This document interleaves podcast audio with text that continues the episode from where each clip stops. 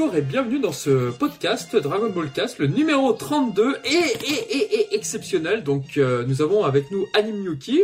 Salut à toutes et à tous. Nous avons Gokuten. Salut. Et nous avons notre belge favori, à savoir Shuan Kohan. Euh, bonsoir, bonsoir et bonsoir.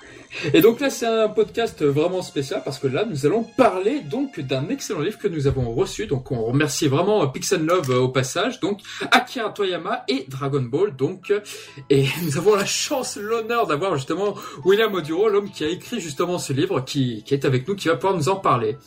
Bonjour à tous et merci pour l'invitation. Eh ben merci, merci à toi d'avoir répondu présent.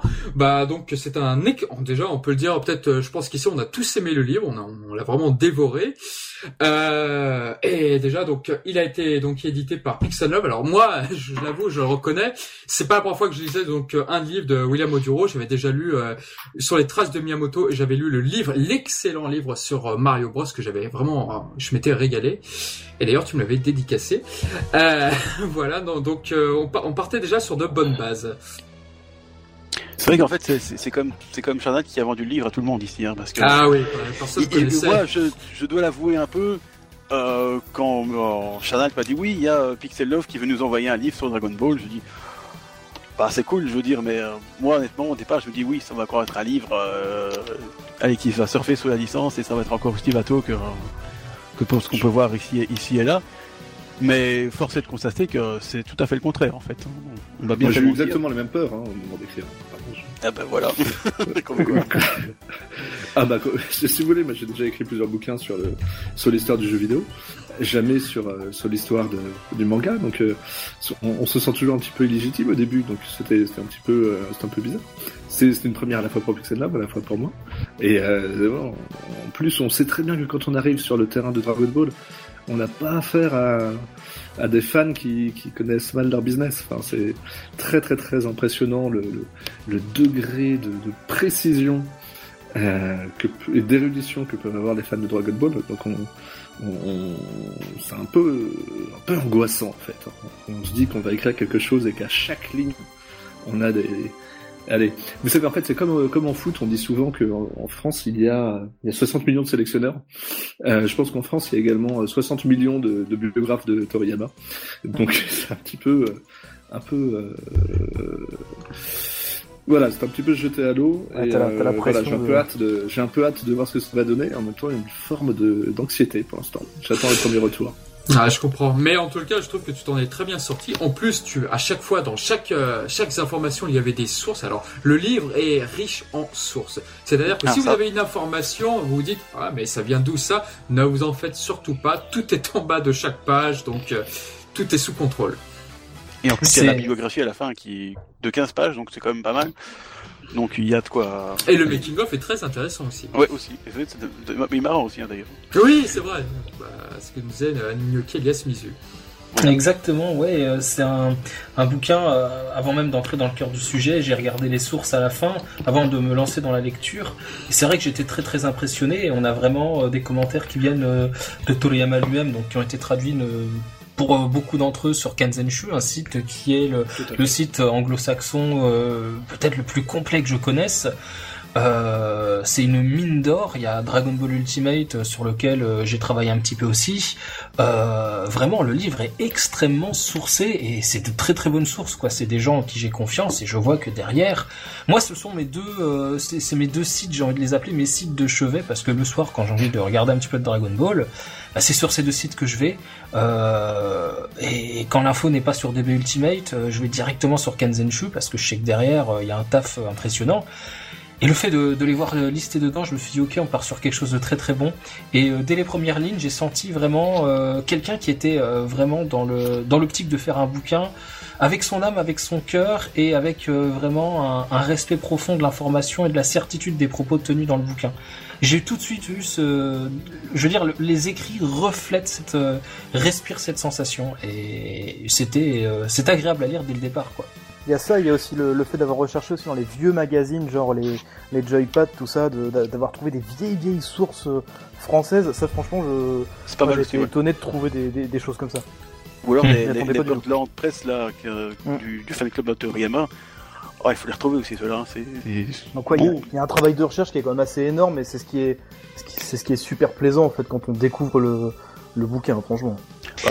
C'est-à-dire que le fan euh, qui vraiment a, a, a lu le manga, a vu l'animé euh, maintes et maintes fois, et qui est en recherche d'informations, de, de, de petites anecdotes comme ça, euh, il est accueilli à bras ouverts par effectivement tout un panel de sources qui est extrêmement riche, qui est extrêmement varié, et puis qui est, euh, on sent, c'est fouillé méticuleusement, c'est traduit, c'est adapté, c'est... Ah non, je, je, je m'attendais pas à ça. Honnêtement, je partais avec un a priori. Déjà, moi, je suis quelqu'un de, de, de sincère, je vais pas me- m'en cacher. Je pensais pas acheter le bouquin parce que je me suis dit, euh, il y a des tonnes d'autres auteurs. On en discutait un petit peu euh, entre Euh, nous. Je suis pas trop d'accord là-dessus, par. Excusez-moi là-dessus, Ouais, mais pour l'instant, c'est le troisième livre justement que nous avons sur Akira, Akira Toriyama. Le premier était d'Olivier Richard, qui était, on a Oui. tous ici adoré justement le livre d'Olivier Richard. Et d'ailleurs, Moi, je l'ai pas lu. Hein. Yamoduro justement cite le livre sur plusieurs analyses, et c'est très plaisant ça aussi. Et le livre hommage d'ailleurs est cité aussi. Le livre hommage de Dragon Ball, c'est la, la Oui. couverture. euh, C'est le seul que je n'ai pas lu. Péri- Périgot. je- Péri- C'est ça. Périgot. Et euh. Voilà. non, ce que je veux dire par là, c'est que je me suis dit, euh, il y aurait eu un bouquin sur Tezuka, j'aurais acheté tout de suite. Il y aurait eu un bouquin sur euh, n'importe quoi, moi, sur euh, Kei Sanbe ou sur euh, Hiromu Arakawa ou tout un tas d'autres mangaka que j'aime lire. J'aurais acheté volontiers. Et là, je me suis dit, Toriyama, c'est le troisième. J'achèterai peut-être, mais pas tout de suite. Et en fait, euh, bah, je regrette pas du tout parce que je serais passé à côté de quelque chose. Euh, comme euh, disait Shonen Gohan un peu plus tôt, je me suis dit, en ce moment, Dragon Ball, c'est en plein boom. Il y a Dragon Ball Super qui est revenu. Enfin, qui est revenu, qui, est annoncé pour revenir euh, apparemment prochainement. Il y a le film DBS Broly qui est sorti et qui cartonne. Et je me suis dit, il arrive au bon moment. Et j'avais peur d'un livre qui se qui, qui s'engouffre en fait dans le succès. En fait, pas du tout. Il est pas rédigé comme ça. Il est pas rédigé pour ça. Et c'est quelque chose de, très fouillé et, et d'écrit avec le cœur. On sent l'investissement derrière, quoi. Eh ben, bah, j'ai écouté, je, reviendrai. Vraiment, c'est- l'accueil est super. On en est bien ici. Euh, Ah, bah, c'est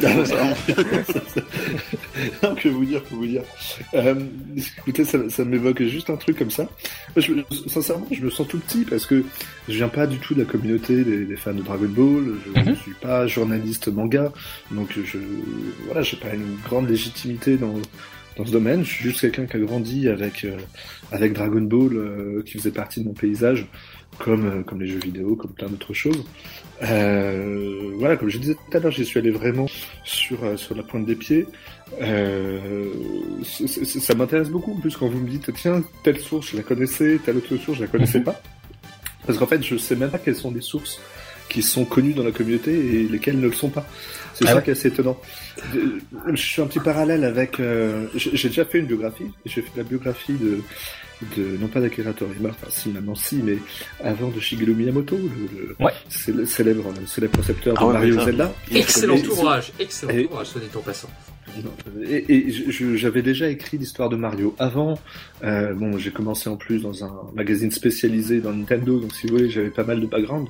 Donc quand j'ai commencé cette biographie, je savais exactement quelles étaient les interviews qui étaient connues, quelles interviews n'étaient Mhm. pas connues et quelles étaient les sources à aller dégoter. Euh, quand je suis allé à Kanazawa, euh, là où Miyamoto a fait ses études pour aller récupérer son, son, son mémoire de fin d'études, là c'est bon, je savais pertinemment que cette, ce document-là était absolument inédit. Je le savais. Euh, là honnêtement sur, sur Toriyama, je, je me sens un petit peu, un petit peu tout bête en, en disant ça, mais j'ai vraiment procédé à, à l'aveugle, en tout cas vraiment sans, avec peu d'indications sur, euh, sur le degré de connaissance euh, que vous pouviez avoir, vous, de, de chacune des sources.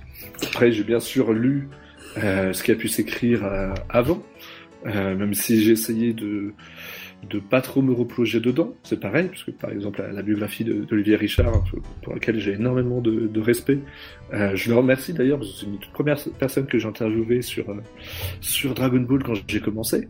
Ah, Euh, et ouais, tout à fait. Quand j'ai commencé Super. à Pixel le Monde, euh, c'est une des premières personnes absolument adorable. Si aujourd'hui elle n'est pas rééditée, c'est vraiment pas sa, sa faute. Hein. C'est essentiellement des histoires de, de droit et euh, la Shueisha Encore une fois, qui- ça qui fait a c'est pas- toujours la même chose, j'ai l'impression. qui a pas très envie de, de, de, de voir une bio de Toriyama avec des images qui soient rééditées. Et d'ailleurs, je trouve juste que le fait qu'elle ait été éditée une première fois chez Glénat, partenaire officiel de la Shueisha, Ouais. c'est quand même, euh, ça relève un peu du miracle.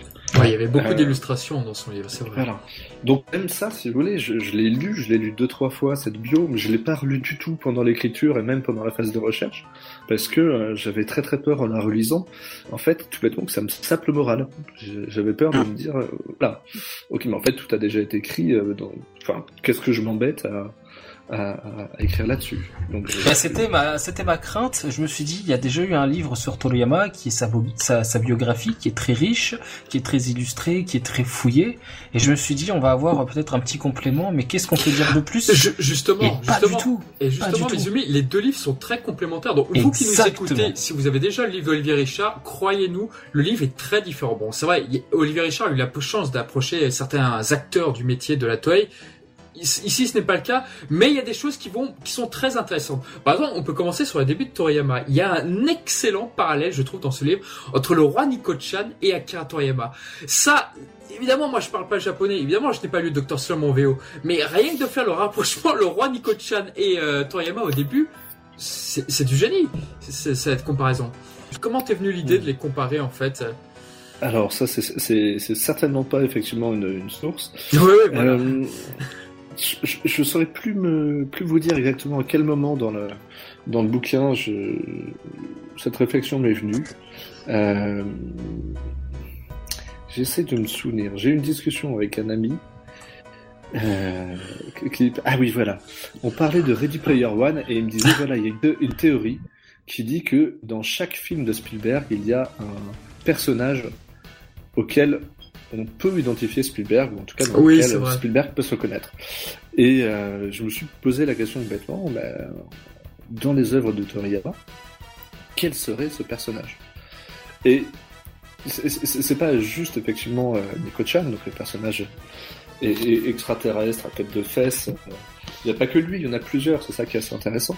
Mais, mais c'est vrai que c'était euh, c'était assez intéressant. Ça m'a permis en fait d'avoir une espèce de, dialogue avec le, manga. C'est-à-dire qu'à chaque fois que je relisais les pages, à chaque fois j'avais l'impression de, traquer euh, Toriyama derrière et je, pose un petit peu des questions dans ma tête. Je me disais tiens, quand tu il parle là, lorsque tu fais une, blague un petit peu un petit peu olé olé euh, dans la bouche de de Tortue Géniale ou Kame-sennin, je j'ai aucun souci à, à passer d'une d'une traduction à l'autre. Il y a des moments où je me disais, bon, mais tu peux l'avouer là, cette blague là, en fait, c'est toi qui l'as faite, quoi. C'est- C'est c'est- c'est typique de ton humour, c'est typique de ton, ton, ton, ton- ton obsession sexuelle que tu, que tu revendiques d'ailleurs euh, assez ouvertement et fréquemment, ce qui est d'ailleurs très étonnant à relire en 2019. Euh, Oui, donc voilà, clair. en, en- en tout cas, voilà, à plusieurs moments, il y avait ce dialogue, qui s'instaurait. Et autant, il y a des, il y a des personnages sur lesquels on, on se dit que c'est un petit peu évident. Euh, Ah, je suis grand fan de Dr. Slump, mais j'aurais jamais fait le rapprochement. En tout cas, bravo, c'est c'est bien joué. Bah, disons que il y a une part de, de, de Goku. Enfin, en tout cas, dans Goku, on peut retrouver une part de Toriyama, c'est évident, dans cette espèce de, de naïveté, de pureté, surtout ce côté euh, extrêmement obstiné. Tout à fait. Euh, ce, ce type qui, qui, qui, qui ne veut jamais perdre, euh, qui euh, et qu'il arrive d'avoir des, euh, des déceptions, mais qui, qui, qui revient aussitôt avec encore plus d'abnégation. Euh, voilà, quelque chose de très impressionnant dans ce mélange de naïveté et de, et de, de, de courage. Mais c'est pas que ça. Enfin, par exemple, euh, Toriyama n'est pas un personnage pur, pas du tout. Ah oui, Euh, ah, c'est pas, c'est voilà, c'est surtout pas non plus un sauveur de la terre. Ça, c'est vraiment Ah l'absolu opposé de ça. C'est quelque chose de très étonnant. Et, euh, et c'est vrai que dans le personnage de, ce, de, de- de cet extraterrestre vert à tête de fesse, qui est quand même assez délicieux, on peut se le dire, Ouais. très drôle, euh, il y a effectivement quelque chose que, que Toriyama décrit souvent, c'est son ce sentiment qu'il a de de pas appartenir à la société des hommes, de pas se sentir euh, à sa place en compagnie de, de ses congénères. Et c'est quelque chose qui revient très souvent dans ses interviews. Hmm. Et, et- et c'est vrai que ce personnage-là est écrit, est écrit comme ça. Hmm. Et, euh, et, et on, il y a un mélange de tendresse, d'autodérision, et, je trouve que ça, ça marche bien de, le- de le voir dedans. Alors encore une fois, hein, Toriyama n'est pas que ce personnage-là, il n'est pas que Goku, mais je pense qu'il y a 5-6 personnages dans lesquels on peut le retrouver. D'ailleurs, pour l'anecdote, le bouquin euh, ne, ne, le reflète pas parce que j'ai abandonné l'idée, mais au début, je voulais qu'il y ait 7 personnages en tout auxquels Toriyama pouvait se, se comparer. Euh, ah. un côté un petit peu, il y avait un côté un petit peu artificiel, donc euh, autant il y en avait sur lesquels ça marchait très facilement, euh, Kame Sennin, Goku, euh, Nico-chan, euh, Yamcha, ouais, Yamcha énormément. Euh, autant sur d'autres, euh, bon, j'étais un petit peu, un petit peu tenté de Mister raccrocher, euh, de raccrocher les, les, les, wagons de manière trop, euh, trop voyante. Je me suis dit non, on va pas, on va pas pousser, ça sert à rien de faire, faire quelque chose de ludique juste pour le plaisir de faire du ludique. Si ça marche pas, ça marche pas. Mais en, tout cas, voilà, il y en a une petite demi-douzaine sur lequel euh, je le reconnais, Toriyama, à force de l'avoir lu pendant, pendant un an et demi, je le reconnais, il n'y a pas de souci. Bah d'ailleurs on peut peut-être passer. C'est vrai que j'ai un peu été trop vite avec Dr Sum, mais déjà dès le début, la, à la rencontre entre Torishima, cet éditeur culte à qui on doit Dragon Ball, Dragon Quest et plein le V-Jump et plein de choses, et la rencontre entre Toriyama, mais c'est ubesque entre le manga Star Wars dont je n'ai jamais trouvé la moindre trace, soit dit en passant. Il y a, je oh. trouve, sur internet le Star Wars l'épisode 1 de de Toriyama, mais le manga qu'il a présenté à ce ce salon, je, n'ai jamais trouvé de trace, par exemple. Je pense que je l'ai vu une fois sur Twitter d'un gars qui est très doué pour retrouver les, les raretés, mais j'avoue qu'à part ce, cette personne-là, je l'ai jamais vu non plus. D'ailleurs, je pense que c'est ces mangas pré Dr Slump on en voit difficilement, je trouve, euh, sur Internet ou même en librairie. Hein. Ouais, c'était une de mes grandes surprises d'ailleurs en écrivant ce bouquin. Je veux même dire que j'étais un petit peu déçu. Euh, moi, je, vraiment, je suis, au début, j'étais un, un, consommateur assez euh, passif de, de l'œuvre de Toriyama. Je me régalais dedans, mais voilà, j'avais surtout lu Dragon Ball plusieurs fois, euh, Doctor Slump. Euh, j'avais quelques histoires courtes, mais en fait, je pensais sincèrement que son œuvre complète avait été éditée en français, mais pas du tout. Pas du tout. Euh, une de mes plus grandes surprises, c'est de m'apercevoir que, par exemple, il y a des œuvres qui sont euh, éditées, traduites en Espagne, mais pas en France. Ouais, c'est étonnant. Ouais, c'est très bizarre ça. Ouais. J'en bah, parle pas du tout, mais sur tout, tout, tout, tout, tout, tout, tout, tout, premier manga après Dragon Ball, par exemple, euh, bah, il est sorti en Espagne, il est sorti en France. C'est quoi Alien Peke, c'est ça Alien Peke, oui, tout à fait. Ouais, c'est ça. C'est pas la plus intéressante, hein, pour être honnête, mais euh, elle existe et euh, dans une dimension historique. Je, voilà, j'aurais trouvé ça cool de la lire. Tout comme j'aurais adoré effectivement lire ses toutes premières œuvres. Tout comme d'ailleurs, euh, ce qu'on connaît de Toriyama, c'est quand même essentiellement ses, mangas dans la version acceptée. Mais euh, ça aurait été très chouette de voir cette page refusée. Il y a tout un truc, toute une partie sur laquelle j'insiste, je pense pas mal dans le bouquin. C'est à quel point Torishima le, le fait progresser. Et pour cela, il passe son temps à lire, non, non, mais Là, ta page, elle est pas bonne. Tu me la refais. Tu me la refais. Et euh, il y a euh, probablement des, des, milliers de pages de Toriyama qui ont été euh, mises de côté, jetées, et qui racontent son apprentissage du métier. Mmh. Ça, ça, ça serait génial. Bah, il y a une ah, parade intéressante que tu cites justement sur euh, Toriyama. Justement, quand il voulait passer en force une idée, qu'est-ce qu'il faisait? Bah, il, il envoyait ses manuscrits à la dernière minute. Ça, c'est quand même de la pire vidélie, quand même. Mais qu'est-ce que c'est efficace? Ah oui. Mais c'est ça qui est très... Il y a un truc que j'aime beaucoup avec Toriyama, un... c'est un personnage assez fascinant, hein, et très curieux, très atypique, euh, euh, qui se contredit pas mal. C'est quelqu'un qui est capable de, euh, de, de se coucher face aux décisions de la Shueisha et notamment de son, son éditeur Torishima, et également d'imposer ses vues. Est-ce que vous m'entendez? Oui. On t'entend très bien. Oui. Oh, c'est incroyable, j'ai cru que j'étais repassé dans le, dans le tunnel du silence éternel. Dans le côté euh... de la Donc voilà, je vais finir ma, ma diatribe.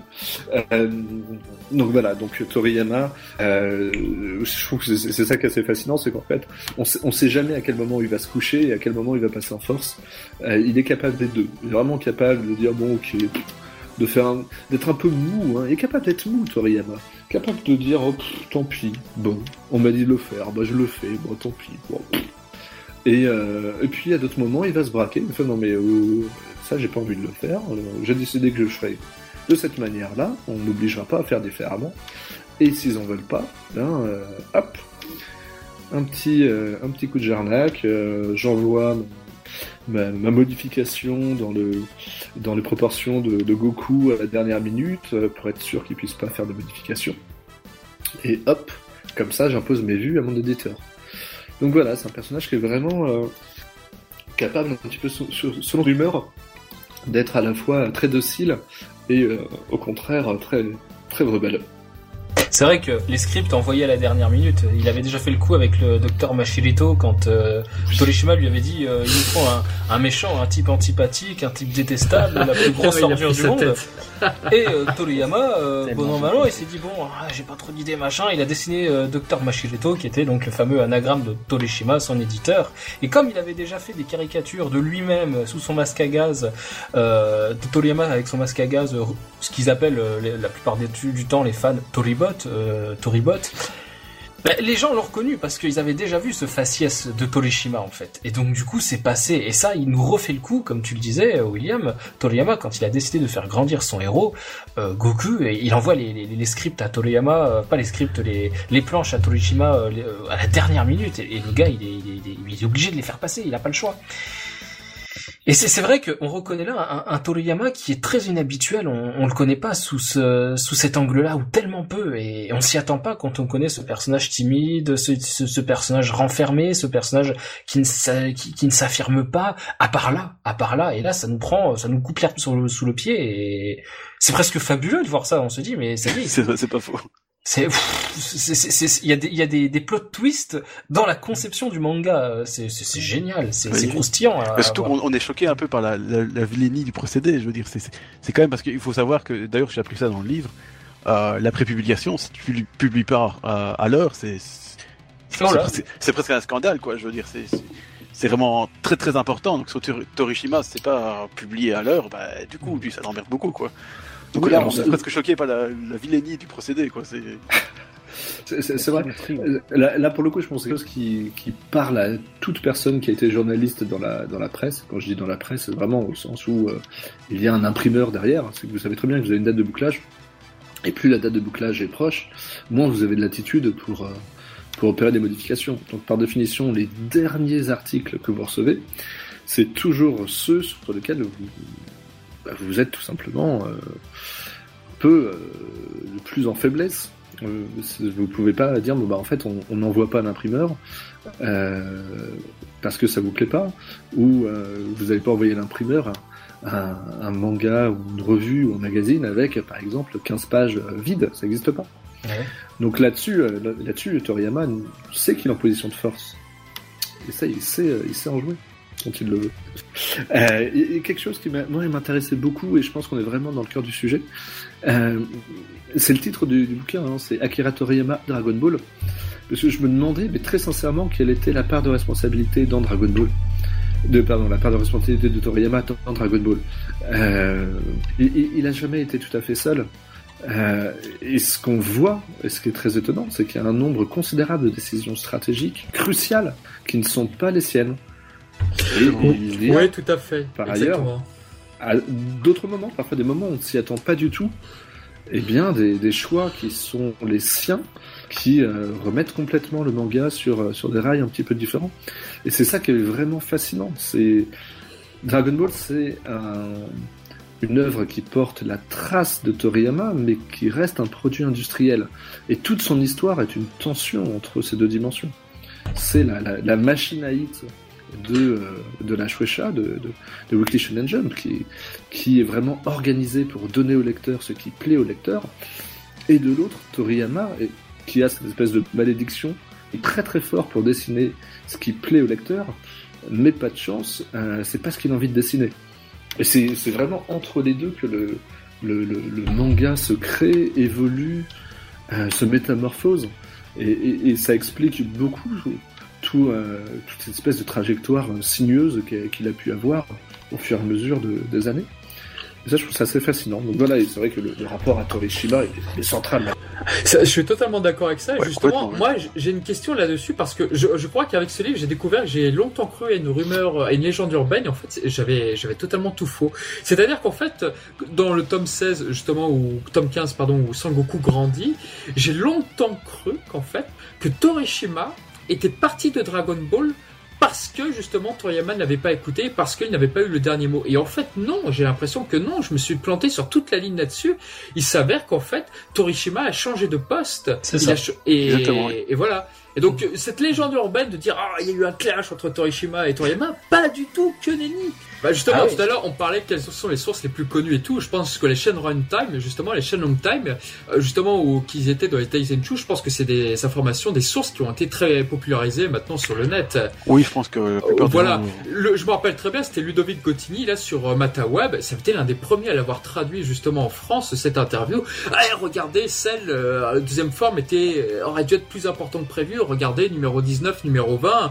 A priori, voilà, l'éditeur était pas très content. C'était pas, c'était Yukondo qui était pas content, je crois. C'est ça Ouais, effectivement. C'est oui. ça, c'était. Oui. Et Torishima était pas content que numéro 17, numéro 18 soient des gosses en fait, euh, concrètement. Ah ouais, mais les, les- des légendes sur, et des, des, je veux dire, des rumeurs sur Toriyama, je pense qu'on a eu, on a eu des tonnes. hein. Moi, j'ai eu, une- j'en ai eu une dans le livre qui m'a beaucoup fait rire, c'est que Toriyama avait acheté, euh, acheté une propriété sur une île euh, près de Tokyo et il, il y allait en hélicoptère. Je veux dire, c'est fantastique, je veux dire.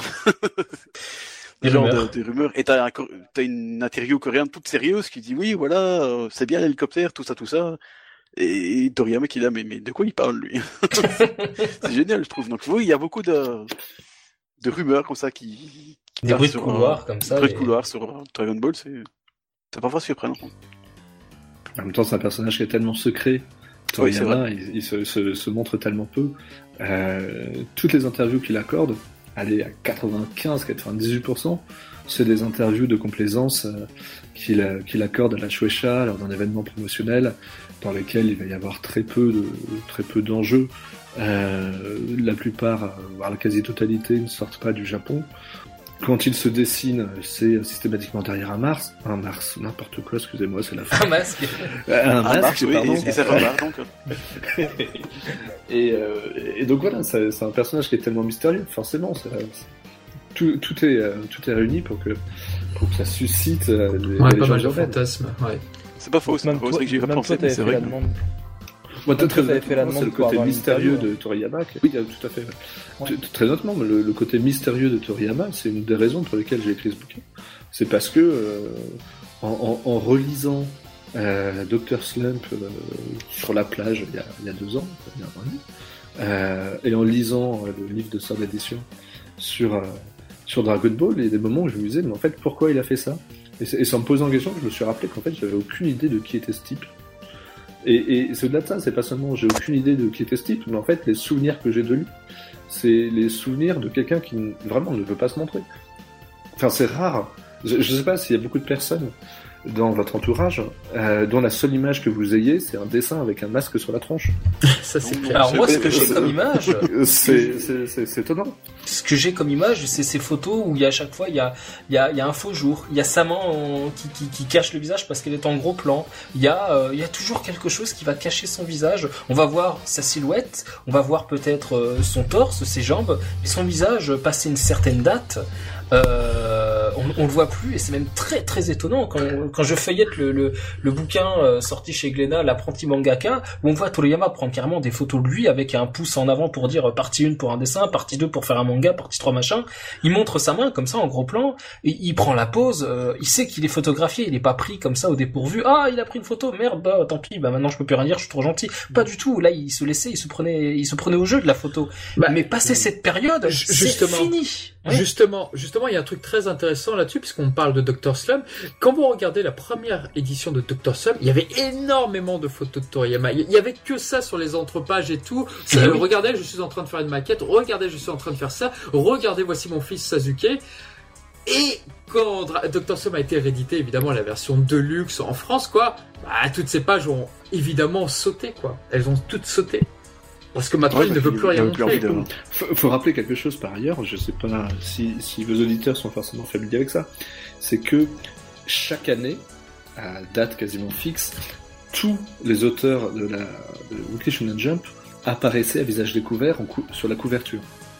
Hmm. Donc vraiment chaque année, donc pendant 15 ans d'affilée, Toriyama est apparu avec les autres auteurs en couverture de, euh, de Weekly Shonen Jump. Je, pense qu'au début d'un Dr Slump, quand il montre sa tronche, c'est pas forcément qu'il a envie de la montrer. C'est un, parce qu'il y a une politique autoriste du, euh, côté de la Shueisha. Quand on dit autoriste, il faut faire attention, hein, c'est pas autoriste au sens français, c'est pas au sens où euh, on demande à chacun d'avoir une vision artistique, personnelle. C'est au sens où on a bien compris que euh, pour un journal qui est à la fois jeune et ambitieux comme la Shueisha, ce qu'il faut, c'est essayer de mettre en avant le fait qu'on ait des auteurs à nous qui soient talentueux. Bien montrer que voilà, il y a une espèce de, richesse propre au magazine qui, expliquerait que le, le lecteur l'achète. Euh, et puis le tout, c'est que Toriyama arrivé dans cette espèce de système-là, bah tout simplement, il a un peu bonne patte, quoi. Il, il connaît pas trop le truc, il débute dans le métier, on lui dit, bah écoute, tu vas te faire tirer le portrait. Il dit, bah ok. Ok, bon, ça m'amuse moyennement, mais s'il faut le faire, je le fais. Et puis au début, de toute façon, euh, c'est pas le mangaka à succès qu'on qu'on connaît. Mmh. Enfin, pas tout de suite, en tout cas. Donc il se dit que ça, ça, ça lui coûtera rien. Ça lui coûtera rien. C'est, c'est une fois le succès venu qu'il se rend compte qu'il euh, il est pris dans un engrenage qui le, qui le dépasse, parce que lui, euh, ce qu'il voudrait, c'est être pépère.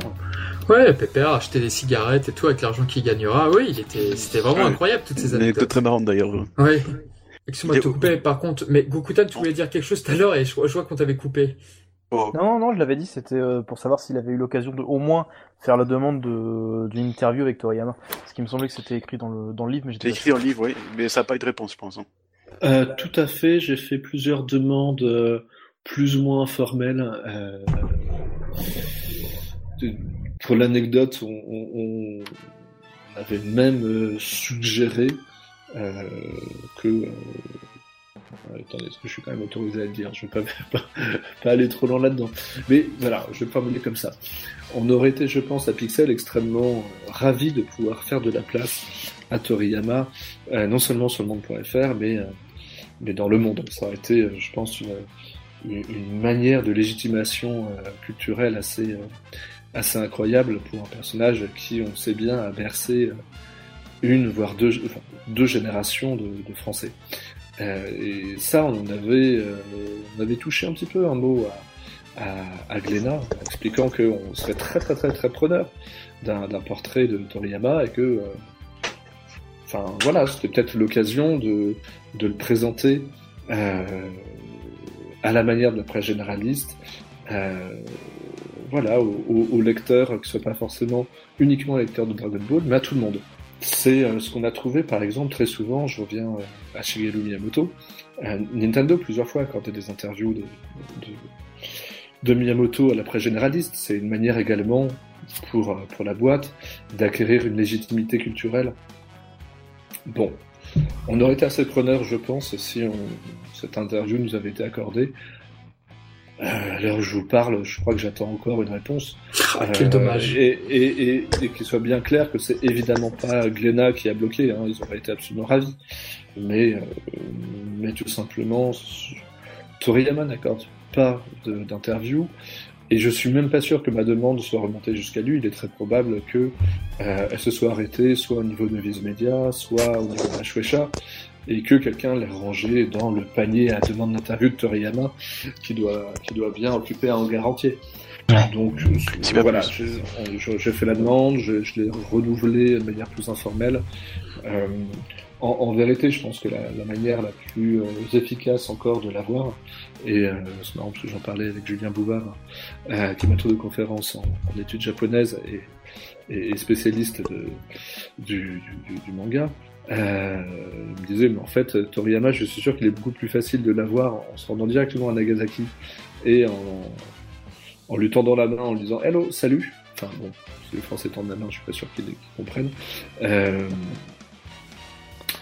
Bon, en tout cas, c'est pas la méthode que j'ai choisie. hein. Je, je, je suis pas, euh, je, je- me suis pas invité sur ce paillasson. Je pense a Euh, c'est vrai que pff, oui, bon, c'est quand même un petit peu, un petit peu Oui, oui.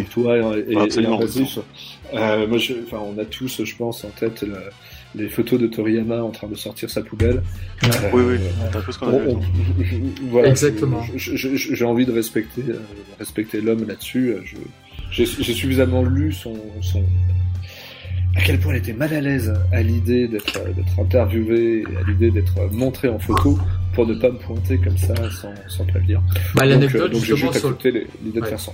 l'anecdote sur le supermarché justement à la fin du livre est vraiment très très intéressante justement où quelqu'un avait reconnu Akira Toriyama dans ce supermarché Ah, et là. s'est créé une ronde et tout et qu'est-ce qui s'est passé au final? Bon bah il en a eu pour plusieurs heures je crois et puis après il n'est plus jamais retourné dans ce magasin. Ouais, ouais, Ouais, mais tout à fait. c'était pas la fin du livre, c'était plutôt vers le début plutôt, mais euh, c'est pas très grave. Euh, bah oui, c'est vrai. Je pense que c'est là d'ailleurs qu'il a dit qu'il a décidé de de plus donner d'interviews, de, de photos et machin. Et il s'est dit que bon, c'est vrai que bon, on peut le comprendre. Hein, je veux dire, le pauvre gars, il va faire, faire ses courses et puis euh, il en a peut-être pour une demi-heure, puis après il revient cinq heures plus tard parce qu'il y a une, Il a fait des dédicaces dans le une foule de japonais quoi. qui est venue le- lui donner C'est des malheureusement l'autre. C'est malheureusement l'autre de toutes les gens qui ont une- un minimum de popularité. hein. Oui, oui. ça, ça finit toujours par dégénérer au bout d'un moment. hein. Surtout, alors en- encore plus quand un, un petit peu mal à l'aise comme ça en public, comme il, comme il peut l'être, c'est... on comprend qu'il décide par la suite d'essayer de, de vivre un petit peu reclus de son côté pour, euh, pour être vraiment euh, tranquille. Quoi. Ouais, j'imagine bien. Et en passant par euh, Kazuhiko Torishima, son éditeur, du coup, ou Yu Kondo, ou Fuyuto Takeda, ces trois éditeurs, est-ce que on aurait peut-être eu plus de chance, peut-être pas Est-ce qu'il y a une barrière supplémentaire ou au contraire une barrière en moins en passant par eux? C'est vrai que Torishima semble plus accessible. Enfin c'est une impression que j'ai après. Bah, Torishima, il, il, il- il parle beaucoup, lui, par contre. Hein, c'est tout le contraire de Mais il a répondu à Kazé euh, pour Oui. l'interview en, en plusieurs parties euh, il y a quelques années. Alors je me dis que s'il a répondu à Kazé, qui est une boîte française, euh, est-ce qu'il aurait répondu euh, euh, à Le Monde Euh, Pourquoi pas après tout? Et puis Kazé appartient à Viz Media, si je dis. si je me Ah oui. Ah, oui, oui. effectivement. Eh, ouais, ouais, ouais, ouais, ouais. Si on remonte plus loin, ouais. Directement, cette porte euh, se ferme pas pour en- eux. on, on est encore un petit peu dans la maison. Enfin, C'est ça, ouais. Effectivement. dans, du coup, un c'est circuit euh, promotionnel assez classique au Japon où on donne des, des interviews un petit peu en interne. Mais bon, cela dit que cette interview était très intéressante. On a appris, je trouve qu'on a, moi j'ai appris beaucoup de choses euh, sur ces interviews. Euh, notamment, enfin bon, ça c'est pour plus tard dans le livre, mais voilà. Donc ouais, donc Torishima il parle plus que les autres. Et il y a toujours des petites anecdotes marrantes qui va. Et il le fait toujours avec le sourire, Torishima. Oui. C'est un bonhomme qui me fait beaucoup rire, moi. Il est très, il a un franc-parler qui est, euh, qui est connu. Euh, Ah, Tori- puis, Toriyama, euh, on parle tout le temps dans le livre d'ailleurs. hein. le pauvre, il a été maltraité par Torishima. c'est ce cocktail-là qui fait qu'on aime Dragon Ball et Torishima était quand même derrière très très souvent, quoi. Très très souvent. Ouais, il, il a une implication qui est vraiment énorme. On pourrait pratiquement le créditer aussi euh, dans, en, en tant que co-auteur de, de Dragon Ball quelque part. hein, parce qu'il a vraiment Moi, je trouve une qu'on devrait, ouais. énorme. hein. D'ailleurs, on n'en parle pas assez de lui, je trouve. C'est dommage. Bah, il y a que- beaucoup de puristes maintenant qui s'accordent à dire que Torishima ou, ou Yukondo ou le troisième éditeur dont je Plutôt Takeda. voilà, euh, sont, le- sont les véritables auteurs ou entre parties sont les mêmes au même titre que Toriyama. ouais. Et je, je suis assez d'accord là-dessus. Je suis assez d'accord. Je pense que et surtout quand on lit le livre, je pense qu'on voit que les bonnes décisions, ils ont eu un grand rôle là-dessus. Et... Bah, c'est ça que Torishima aimait bien chez Bah, on va peut-être laisser notre invité en, Ouais. peut-être en reparler. Ah, Ah, j'étais en, train de, j'étais en train de noter sincèrement sur une feuille de papier tout ce que j'avais envie de dire en rebond sur ce que. Ouais. sur ce que vous Ah, mais c'est pas Mizumi qui est le- qui est le- qui est le- qui l'invitait Je- J'avais mal compris. C'est pas moi qui ai écrit le livre. Hein, c'est. Non, mais Ah, c'est- si, non, si, mais- Je suis là. Non, mais je, je- je- je trouve ça très très juste. Euh, tout à l'heure, vous parliez de, de rencontres entre les deux. Euh, je pense qu'il y a au moins une chose qu'on peut dire. Qu'est-ce qui réunit finalement Toriyama et Torishima et qui explique qu'il y a une alchimie qui se crée entre les deux C'est que c'est à leur manière de marginaux. C'est, euh, en tout cas, ce sont deux professionnels du manga qui ont une approche non conventionnelle du manga. Et c'est c'est vrai. Ils réinventent au fur et à mesure de Dragon Ball le- la manière dont on, on fait des mangas. Et là, je dis Dragon Ball, mais il faut inclure Dr. Slump dedans. Je pense que Dr. Mm. Slump est le, est le premier vraiment à, à- un petit peu à la manière de Gottlieb en France, à exploser un petit peu les, cadres narratifs et les, conventions euh, de la bande dessinée. Euh, la deuxième chose, je, suis complètement d'accord sur le fait que Toriyama a, a un génie de la paresse, pour, reprendre l'expression. Euh, il y a en tout cas quelque chose qui est extrêmement amusant, c'est de voir à quel point les choix qu'il peut faire sont tellement bien amenés que finalement tout le monde n'y voit que du vent. Il- on, parlait euh, tout à l'heure de- d'une référence à un vieux joypad de 1994. Mais j'- J'adore cet article qui est signé de, de Gregorello, salut au passage, Excellent journaliste. Euh, euh, qui, euh, qui racontait que euh, certains psychiatres allemands ou norvégiens proposaient le, comme analyse du Super Saiyan euh, l'idée que ce soit une sorte de réminiscence du nazisme. Euh, alors, est-ce que ça serait le, le, le- super-homme arien, blond Euh, on, on voit tout de suite que la machine à fantasmes fonctionne à plein Alors que quand en fait on a euh, l'explication de Toriyama, elle est incroyable de trivialité. Non, non, lui, il a juste fait un personnage aux cheveux qui n'ont pas de couleur, aux cheveux qui sont tout blancs, parce que comme ça, il n'y a plus à les colorier et ça va plus vite. C'est ça. C'est magique comme, il- comme anecdote. Il va, il va à l'économie, il va à l'économie, et ce faisant, il invente une nouvelle esthétique qui est tellement puissante qu'elle fascine les gens qui cherchent des, des, des lectures qui en sont fondamentalement très éloignées. Euh, ce que je trouve très drôle, c'est que dans l'arc de sel, qui est très honnêtement celui que je trouve le, le plus euh, le plus tristoun, on voit bien que l'astuce euh, du Super Saiyan, Toriyama l'exploite à fond. D'un seul coup, à bracadabra, du jour au lendemain, tous les personnages qui ont une once de sang Saiyan se mettent à pouvoir se transformer aussi. Ouais. Et ce qui est formidable, c'est que si vous comparez juste deux pages qui sont de la période Namek, début de la période Namek, avec deux pages de la période Cell, vous avez l'impression que les pages ne sont pas finies. Et, et, et pour cause, parce qu'elles sont quasiment plus colorisées du tout. Vous avez plus d'ancrage noir. De toute façon, tous les personnages sont tout le temps transformés, tout le temps. C'est-à-dire qu'ils ont plus besoin d'être énervés, il n'y a plus de fatigue, euh, même les décors eux-mêmes sont réduits vraiment à peu de chagrin. Donc Ouais. du coup, vous avez juste des lignes. Et on est à fond dans, dans cette période de, de Toriyama où finalement, il se contrefout complètement du dessin. Maintenant, il est juste là pour raconter une histoire et du coup, il va aller au plus rapide. Mais reçu par les spectateurs, ça donne au contraire cette espèce d'esthétique très... Euh, ah, on va pas employer des gros mots, mais en tout cas euh, très euh, masculine, euh, très fantastique, avec des cheveux jaunes flamboyants qui se dressent de manière spectaculaire. On a un peu l'impression d'être dans, dans un Marvel, alors que non, non, juste il allait à l'économie, le pépère, c'est tout. Allez, c'est Et ça. puis, et puis juste une toute toute dernière chose, euh, on parlait de, de la composition, la composition des pages. Et euh, en relisant le manga, je pense que c'est ce qui m'a le plus impressionné. Et c'est ce qui manque d'ailleurs, je trouve, dans Dragon Ball Super, dans la version de Toyotaro. Euh, Toyotaro est très bon pour imiter les personnages de, Toriyama, mais il, il- a tout simplement pas son œil pour la mise en scène, le, découpage de l'action et, euh, et, et cette espèce de côté purement cinématographique. Et pour ça, Toriyama est juste bluffant. C'est vrai qu'il a une, une capacité euh, quasi instinctive à utiliser la grammaire du cinéma et la restituer en bande dessinée à travers des, chants contre chants, des plongées, des contre-plongées. Euh, il y a quelque chose de vraiment admirable. Euh, comme le disait l'un des, animateurs de, la série, à tout moment, quand on lit un, une page de Dragon Ball, on sait où sont les personnages et les uns par rapport aux autres. Alors comme ça, on se dit c'est un peu facile. Ouais. C'est Tadayoshi C'est très facile. Yamamoto qui a dit ça. Euh, Oui, j'entends. non, mais euh, comparer, euh, enfin bon, évidemment, c'est un peu grossier, mais c'est- bien de prendre des points de comparaison un peu distants des fois. Euh, Tintin, les personnages, ils sont toujours face. Soit ils sont face, soit ils sont pas dans la même case. Globalement, c'est aussi simple que ça. Euh, dans Astérix, bon ben, ils- on va les mettre tous dans la même case, mais ça va se chamailler. Mais on est toujours sur des plans 2D.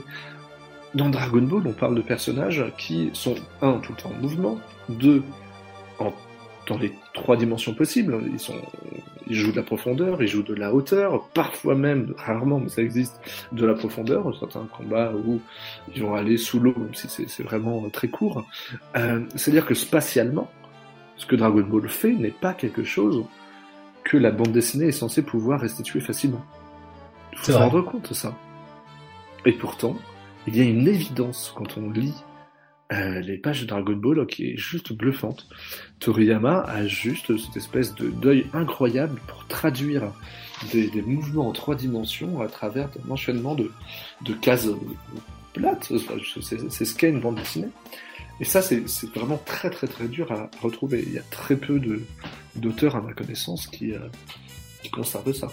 Moi, d'ailleurs, petite anecdote à titre personnel, j'ai jamais vraiment réussi à, à lire des, des Marvel après Dragon Ball. J'ai commencé par Dragon Ball. J'ai toujours l'impression que ça, il manquait cette espèce de vivacité et de profondeur qu'ont les mouvements. Ah, ça, ça, c'est vrai qu'au niveau des cases de Toriyama, ouais, c'est vrai que je, je suis assez d'accord là-dessus avec tout ce qui est dit. ouais. Après, Bah, je, je suis pas un spécialiste de tous les shonen. Hein. Peut-être qu'il y, a des- qu'il y a des shonen qui sont encore mieux mis en scène que ça, mais, mais je, je, je- qu'on me les montre, qu'on me les montre, parce que vraiment, je leur demande. En tout cas, ce sera pas euh, des mangas comme Saintia, malheureusement, avec le Masami Kurumada qui, qui s'est pas dessiné en trois quarts, mais d'autres mangas, je pense qu'au par contre, bah, justement, bah, justement, Okuto no Ken, il a eu une grande importance pour Dragon Ball. C'est vrai que euh, on pense pas trop à Ken le survivant derrière, mais heureusement qu'il était là pour euh, justement insuffler la castagne, le shonen, tout le monde voulait avoir de la castagne, et Dragon Ball, c'est justement, euh, il a un petit peu imité, si je puis dire, par rapport à tout ça. Shonen Gwen hier, justement, moi je pensais que le Red Ribbon était beaucoup plus populaire que ça. Ouais, moi Et- aussi. Et c'est vrai qu'en lisant le livre, j'ai l'impression qu'en fait, pas, pas tant que ça, et que même malgré le crossover de Dr. Slump pour relancer la sauce, rien n'y faisait. Alors peut-être que j'ai mal interprété le livre, mais c'est l'impression que j'ai eue. Oh, bonjour. Oui, euh, c'est- Oups. Ah, Là, ça fait partie des, ah, des, des points un petit peu gris lorsqu'on se penche sur cette histoire-là, c'est que les sondages de popularité, euh, ben, ils sont pas publics. Euh, donc, euh, pour savoir exactement quelle était la trajectoire précise des, euh, des mangas dans, la, dans, les votes des lecteurs, euh, moi j'ai trouvé comme seule solution que de me fier à ce qu'en disent les intéressés, à savoir Torishima et, euh, et, et euh, avec la réserve que la mémoire peut leur jouer des tours, mais ils sont euh, tous les deux assez unanimes sur le fait que concrètement le début de Dragon Ball, jusqu'à la toute première invocation de Shenlong, concrètement euh, ça intéressait pas grand monde. Euh, que dès qu'il y a eu l'introduction du, du premier tournoi d'arts martiaux, d'un seul coup il a bondi, et que quand euh, Toriyama a voulu revenir à de l'aventure, ce qui était son, son envie première, eh ben le- le- la popularité de- du manga euh, rechutait à nouveau dans les dans les dans les sondages. Et, et d'une certaine manière, C'est incroyable. difficile de difficile de ne pas le croire quand on quand on voit que finalement cet arc est euh, lui aussi assez vite euh, remplacé d'abord par une espèce de faux de faux tournoi, la tour du muscle, puis euh, puis effectivement le passage chez Baba la voyante où Toriyama essaye un petit peu de ménager la, la, la, chèvre et le chou en, en mettant en scène une forme de tournoi et des combats, mais en, est- en, en essayant de revenir vers le côté humoristique qui l'intéresse. Mais, euh, mais très très très vite, il est obligé euh, bah, de se rabattre sur des scénarios plus plus euh, plus martiaux, plus voire même plus sombres et de plus en plus cruels. Ah, Donc, euh, Daimao, oui, notamment, euh, apparaît très vite après ça. D'où arrive Ouais, Tenshinhan, ouais, qui est bah- l'un de ses combats favoris, a priori d'ailleurs. Ouais, tout à fait. Tout à fait, ça fait partie de, de ces combats où euh, il le dit comme ça. Il a, il a l'impression de voir ce que euh, certains coups spéciaux peuvent apporter à son récit. Ça, c'est intéressant d'en parler déjà un petit peu tout à l'heure avec euh, Kintoun, le nuage magique. Euh, bah, euh, oui, c'est le premier combat dans lequel Goku apprend à planer. Alors, pardon, je dis une bêtise, il, a, il, a- il apprend pas encore à planer, mais on voit un personnage euh, qui vole. Euh, et ça, Toriyama est très sensible. Il se dit d'un seul coup, Eh, mais ça peut être intéressant, parce que peut-être que je n'aurai plus à dessiner le, le nuage magique, et peut-être que je vais pouvoir gagner du temps. Ça, ça, ça m'intéresse bien. Il y a une autre séquence que je trouve euh, très très drôle, c'est euh, celle de celle de la de la tour Karine quand euh, quand euh, Goku se met à, à boire de cette fameuse eau magique. Il faut, faut toujours se méfier, enfin se méfier, en tout cas il faut toujours regarder, je pense, sous plusieurs angles lorsqu'un personnage dit avoir consommé un élément magique, parce que bien souvent cette magie-là, elle a deux fonctions. La première, évidemment, elle est narrative, euh, elle va justifier quelque chose dans le développement d'histoire, et puis surtout elle a une dimension purement pratique, puisque d'un seul coup, euh, Goku devient un personnage prescient, qui sait exactement où il doit aller, euh, bon, et on n'a plus besoin finalement de boule de cristal, on n'a plus besoin de Bulma, on n'a plus besoin de se déplacer comme il le voudrait. Et c'est vraiment le genre de petites avancées que euh, Toriyama aime bien introduire, de petites modifications des règles du jeu en fait, parce que fondamentalement c'est ça, qui lui permettent de, de modifier son, son manga. Et euh, vraiment, la, la première fois où Goku boit le magique, euh, la première fois où il rencontre Tenshinhan, euh, puis la première fois où il apprend à se téléporter, c'est des éléments vraiment clés qui vont euh, progressivement faire basculer le manga vers son cette espèce de, de mode de récit ultra accéléré qui va petit à petit devenir le sien. Puisque finalement, pour lui, il faut aller de plus en plus à l'essentiel. Et ouais, Toriyama, c'est ça. C'est quelqu'un qui, qui va vraiment à l'essentiel, qui prend le temps de raconter ce qu'il faut pour qu'on comprenne. Et une fois qu'on a compris, bam, badaboum, il enchaîne et il enchaîne à une, à une vitesse grand V parce que il a compris que le lecteur avait compris qu'il avait assimilé certains codes de son manga, les power-up euh, faciles comme effectivement la Choshinsui, euh, le l'eau divine de, de, de Karine, euh, les, les senzu aussi qui évitent de d'envoyer les personnages se soigner, se, se, se comment dire, euh, se, se ressourcer, reprendre des forces, euh, guérir et compagnie, ça peut prendre des chapitres ça aussi. Et non, ça en craque, il a bouffé un Rico magique, c'est bon, il va mieux. Il y y a plein de petits détails comme ça. Du tout. Il faut, faut, bien noter aussi qu'il y, y, a un aspect très, très contradictoire, très contradictoire là-dedans. C'est qu'à force de doter son personnage de pouvoirs fantastiques, quand je dis fantastique, c'est vraiment de pouvoir hors norme. Euh, à force de pouvoir le mettre en situation, finalement, de tout faire immédiatement, euh, plus rapide, plus forte que tout le monde, il a un problème, Toriyama, c'est qu'il crée un monstre. Goku, c'est un monstre. Il, c'est tout à fait vrai. Il est trop puissant pour le bien du manga. Et à partir de la période, en tout cas de l'arc Saiyan, euh, fondamentalement, il va passer son temps à essayer de casser son personnage principal. D'ailleurs, je regrette parce que j'ai pas de chapitre là-dessus, alors que j'aurais pu le faire. Mais euh, il y a un truc assez amusant à raconter. C'est-à-dire que il commence par le tuer. Une fois qu'il l'envoie euh, avec le, maître Caillot en train de d'apprendre encore une, nouvelle, un nouveau pouvoir euh, formidable. Euh, bah, il lui colle le, le, fameux chemin du serpent qui va l'empêcher de revenir, alors que fondamentalement le lecteur a déjà compris que c'est bon, euh, il, est, il est plus fort que les, que les Saiyans, c'est bon, Goku il va gagner. Ah oui, mais en fait on va l'empêcher d'arriver à temps. Bon, L'astuce des chenelles. Mais pareil pour Namek, il faut, euh, il faut bien sûr que Goku soit le dernier à arriver à Namek, sinon c'est pas drôle. Ah euh, oui, c'est le héros forcément. Mais oui, si, donc vraiment tout, euh, toute la série à partir de, de, la, de, la, fin du combat contre euh, contre euh, contre Piccolo consiste à casser le héros, à lui mettre des des, des, des voilà des, des embûches, euh, toutes plus, parfois plus euh, rocambolesques les unes que les autres, parce que scénaristiquement il est beaucoup trop il est beaucoup trop fort pour le bien du manga. Goku tue l'intérêt de Dragon Ball. Du coup, il faut tuer Goku pour que Dragon Ball puisse avoir à nouveau un intérêt. Ah, de toute façon, effectivement, c'est vrai que c'est un bon, un bon putaclic, ça tient. Euh... Mais par contre, euh, excuse-moi de te couper, mais il y a quelque chose, il y a quelque chose que je n'ai pas fait gaffe avec le livre et dont je me suis vraiment pas du tout rendu compte, c'est que en fait, Goku au début de Dragon Ball n'était pas populaire.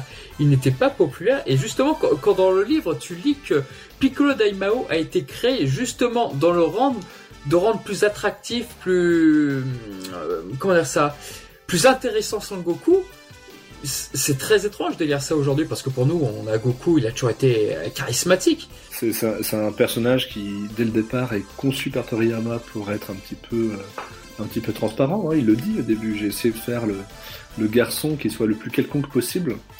Et, d'ailleurs, tous les signes distinctifs que, que peut avoir Goku, c'est Torishima qui, euh, qui lui a demandé de les lui rajouter, que ce soit la queue ou son, son, son, son épaisseur, son, sa chevelure euh, d'une épaisseur assez spectaculaire. Pour le reste, euh, à un moment donné, son, son délire, c'était de dire, tiens, euh, je vais prendre le héros du voyage vers l'Occident, et puis en fait, euh, au lieu d'un singe, je vais juste mettre un, un collégien complètement lambda. Et pendant très très très très longtemps, enfin très longtemps, pendant euh, plusieurs arcs finalement, Goku traîne encore ce espèce de côté un peu euh, on va pas dire collégien, mais en, en, tout cas, on sent que le, les enjeux du monde de Dragon Ball le glissent dessus. C'est rigolo, ça me fait penser au, au Goku de, de, Dragon Ball Evolution, ce collégien comme ça, avec une coupe tout ce, qu'il y a de plus classique. ouais, parce que nous enregistrons, le 1er avril, donc forcément, on pense à ça, oui. Ah, en plus, oui, ça fait 10 ans aujourd'hui. Fêtons les 10 ans de ce magnifique film. Alors, c'est les 10 ans, c'est sortie française. Ouais. Magnifique. Magnifique mais, mais, bon, bon, anniversaire à Dragon Ball Evolution. Ouais, déjà, déjà. Bah, alors, justement, moi j'ai toujours une sympathie pour les nanars. Euh, et puis, au-delà de ça, ça, un nanar de. Au-delà de ça, sans Dragon Ball Evolution, on, n'aurait peut-être pas eu Dragon Ball Super.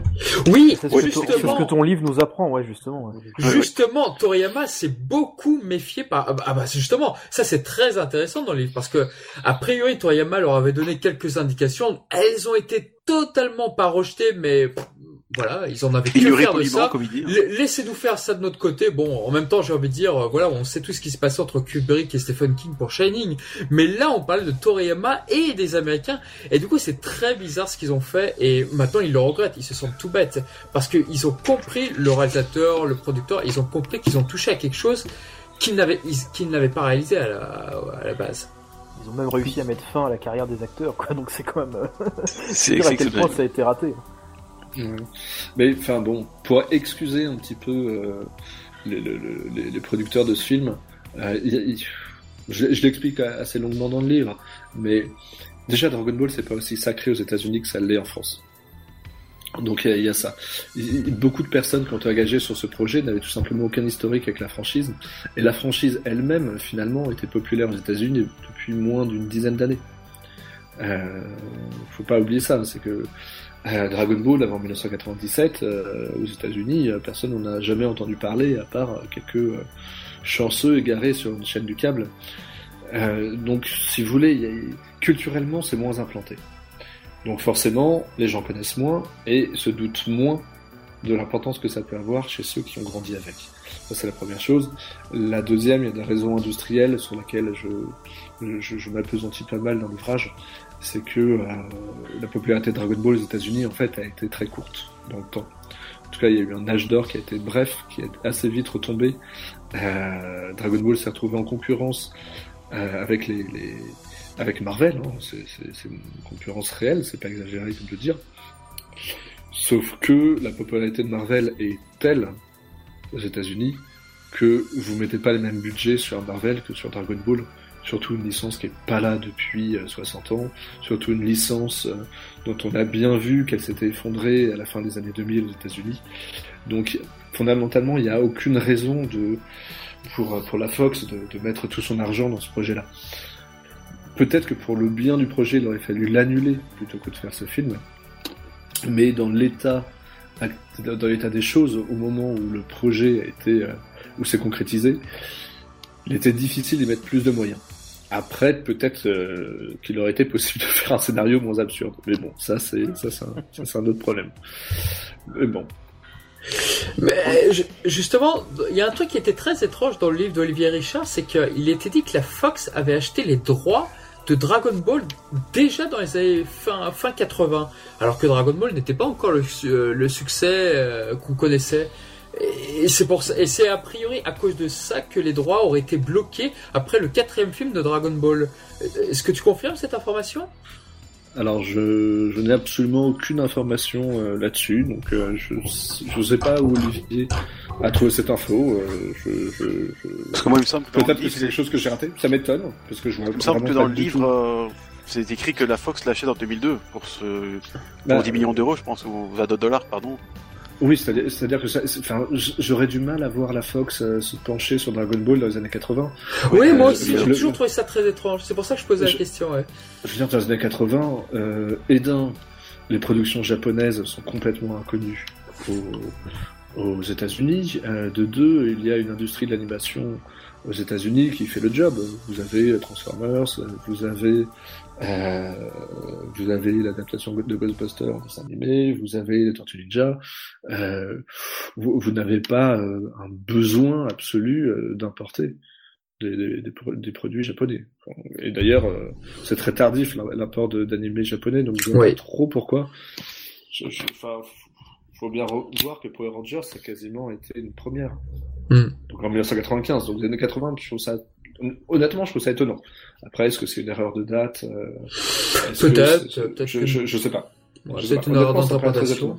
Ouais, je... Je, je, Ok. je, je- je rebondis un petit peu, si, si je le peux, sur, euh, sur. Dragon Ball Evolution, parce que de toute façon, c'est- ce 10 ans aujourd'hui. Il faut parler de Dragon Ball Evolution. De toute façon, Malheureusement, oui. mais il faut, non mais entre nous, il faut en parler. Enfin, je veux dire, on se- c'est- il faut en parler. Il faut, faut sortir les choses. C'est douloureux pour tout le monde. Faut crever l'abcès, quoi. C'est ça.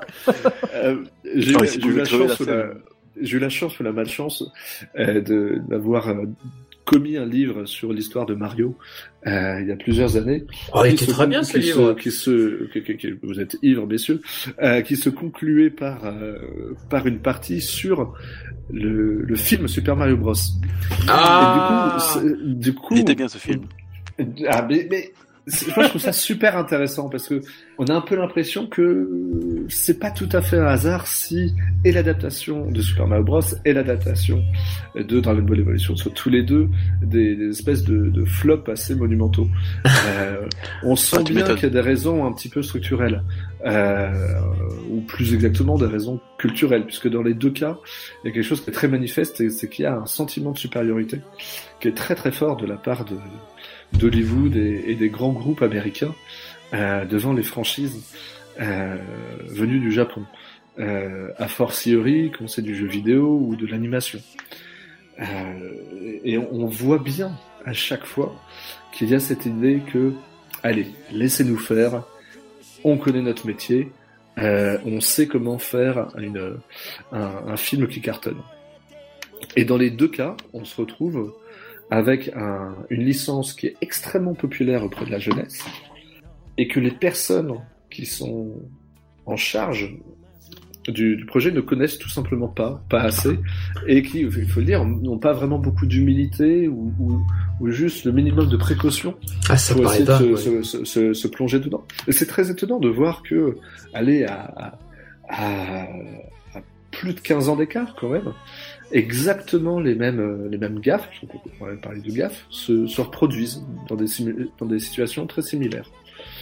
Donc voilà, après, je pense que le- oui c'est triste, mais en même temps ça, ça a donné le film Super Mario Bros et les Dragon Ball Evolution qui sont euh, deux objets filmiques que, que j'aime bien regarder des fois parce que c'est parce que parce que j'aime bien les trucs ratés. Voilà. Chacun son truc, hein. Mais, je me c'est permets de faire un petit, c'est bien dit. je me permets de faire un petit hors sujet. Esthétiquement, je les trouve euh, tellement étonnants je- on, on découvre quelque chose de nouveau avec les deux. C'est ça qui Ah oui, là, c'est même si t'as vu, t'as vu tout Dragon Ball, là, c'est sûr que tu découvres tout, là. hein. C'est- magnifique. hein. Bref, excuse- excuse-moi, je t'ai coupé. Je me, faire- je me permets de faire un petit, un petit hors sujet sur justement sur les, les films adaptés de jeux vidéo. On a quand même euh, Sonic qui va, qui va arriver et euh, là aussi on a des, difficultés à, comprendre un petit peu le- les, choix des, euh, créateurs hein, parce que l'aspect de Sonic euh, est absolument abominable. Donc on va voir aussi. Je pense qu'à mon avis on va, se retrouver sur à peu près le, même type de chemin qu'avec Dragon Ball Evolution et, Mario. D'a- D'ailleurs, je rajoute quelque chose. Euh, Il y a un malentendu qu'on retrouve à la fois dans Super Mario Bros. le film et dans Dragon Ball Evolution. C'est que dans les deux cas, Hollywood ne cherche pas à adapter une œuvre. Hollywood cherche à adapter une franchise qui est composée de plusieurs épisodes. Or, c'est un grand problème. Euh. On le voit bien dans le, dans le film. Euh, c'est que forcément, si vous essayez de faire tenir en 1h30 ce qui tient en euh, plus d'une quinzaine de tomes en manga, il va vous falloir faire des coupes. Et faire des coupes énormes. Bon, en l'occurrence, le film choisit, par exemple, de supprimer un personnage aussi central que Krillin. Ouais. Il fait que euh, d'un seul C'est coup, grave. plus, enfin, Krillin, plein de choses, plein de personnages sont gommés et on comprend pas tout à pourquoi. fait. Et ils Bah, du jouent coup, pas. c'est vrai qu'il y a des choses qui, ne- il y a des choses qui ne tiennent plus. Euh, je pense que le, le ouais, le, le, le- le crime faustien de Dragon Ball Evolution, c'est d'avoir voulu dès le, le, le premier, euh, dès le premier film, parce que ça devait être une trilogie, c'est d'avoir voulu en raconter trop. Ils se seraient contentés euh, d'aller jusqu'à Tenjin- Tenjin Han, par exemple. Ça aurait été peut-être plus jouable. En tout cas, il fallait faire un choix. Il aurait fallu, à mon avis, suivre le modèle de Harry Potter. Je pense que c'était le meilleur. Euh, en l'occurrence, vraiment prendre le temps de suivre l'évolution d'un personnage, en l'occurrence d'un acteur, ça aurait marché. Prenez un acteur assez jeune pour jouer Goku, et film après film, euh, vous le voyez grandir, vous voyez l'intensité changer, le ton changer. Euh, là, ça marche. Dans le cas d'Harry Potter, c'est un, un grand succès, même si les films sont inégaux, mais en tout cas, il y a un vrai attachement au film pour ça. Euh, on, on retrouve cette impression de progrès. Or, Dragon Ball, si vous supprimez cette, cette impression de progrès, si vous supprimez toute la richesse des, des personnages, bah, vous perdez tout, vous perdez tout. Super Mario Bros, ils avaient également commis une erreur relativement similaire. Alors Super Mario, c'est évidemment pas une série qui se suit, euh, mais c'est encore plus compliqué. C'est des épisodes qui fondamentalement n'ont aucun rapport entre eux, à part le personnage central. Mais les- l'esthétique change, les règles changent, Euh, c'est- impossible de vouloir raconter en même temps Super Mario World, Super Mario Bros, Super Mario Bros 3. Euh, C'est impossible. sauf- Non, sauf à avoir un... Déjà, c'est compliqué à la base d'avoir un héros qui est un plombier euh, et qui, euh, qui mange des champignons. Mais si en plus vous devez expliquer qu'il doit monter sur un dinosaure, mais également avoir une queue de tanuki, euh, en, man- en mangeant une feuille et en se battant contre des, des joueurs de football US, bon, forcément, Et, et taper des tortues, je veux dire. base, bon, c'est un peu compliqué, quoi. Donc voilà, je, je pense que le. Ouais, la marche est un peu moins haute pour Dragon Ball, très honnêtement, parce qu'au moins ça se suit, mais le, le découpage pour lequel ils ont opté était, était super dès le départ. Mais dans notre malheur, finalement, on a peut-être eu justement Dragon Ball Evolution, mais grâce à ça, on a eu Battle of God derrière, je pense.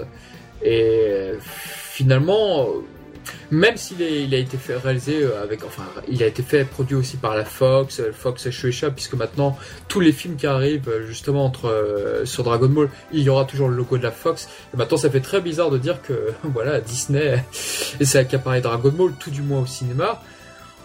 Ouais, c'était- un mal pour un bien finalement. Parce que moi, Oui, finalement. Soit dit en passant, j'aime beaucoup Battle of Gold. Je sais que c'est une opinion impopulaire qu'aujourd'hui, maintenant, euh, bon bah, tout le monde lui chie un peu dessus parce que bon, voilà.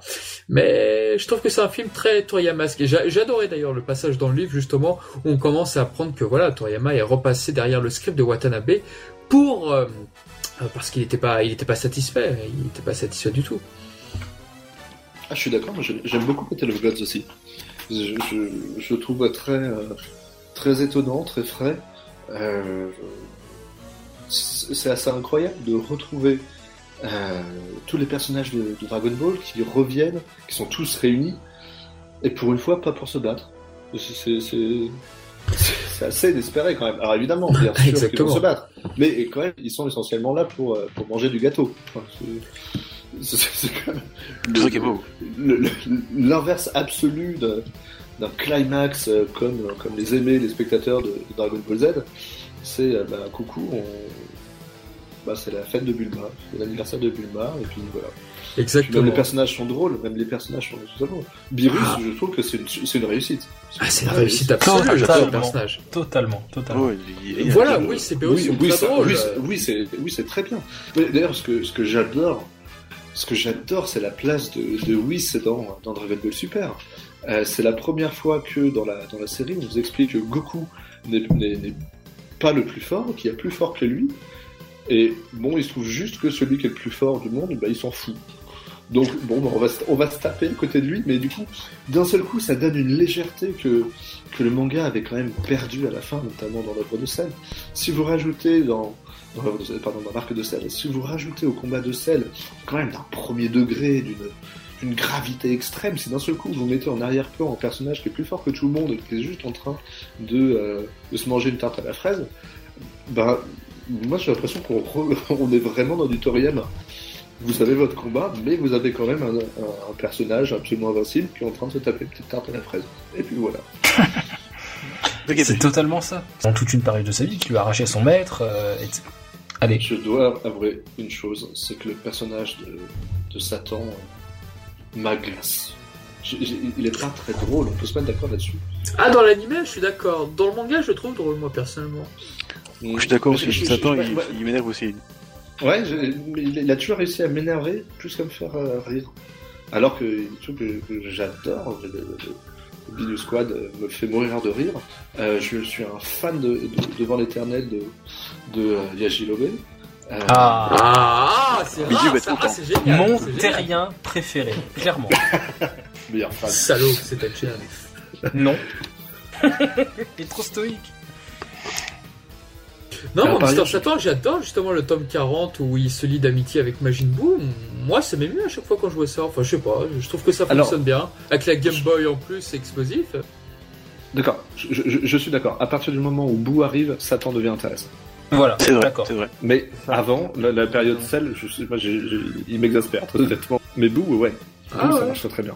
Il y a un passage, sincèrement, parce qu'on est dans les confidences et que je me retrouve dans ce qu'a dit euh, William, euh, il y a un passage qui m'a fait marrer euh, avec Mister Satan, notamment dans l'anime, parce que je suis un grand grand fan de Daisuke Gori, euh, paix à son âme, qui était le, le, le seiyuu de le, donc le, la, la voix japonaise de, de Mister Satan, euh, c'est quand euh, Goku euh, s'apprête à, à annoncer le nom de, de Gohan euh, pour le, succéder contre Cell, pour lui succéder contre Cell, euh, Mister Oui, Satan. la blague, oui, la blague. Il dit, il va dire Mister Satan, s'il vous plaît, allez lui dire que j'ai mal au ventre. Ça, ça me fait marrer parce que même lui, il continue de croire à ses conneries. non, ça, ça, ça m'a fait marrer. Mais au-delà Ouais, de tout ça, au-delà de tout ça, Mister Satan dans l'Arcel, en fait, il est lourd, quoi. Moi, il me Ah, casse c'est les ça, pieds. c'est un lourdingue.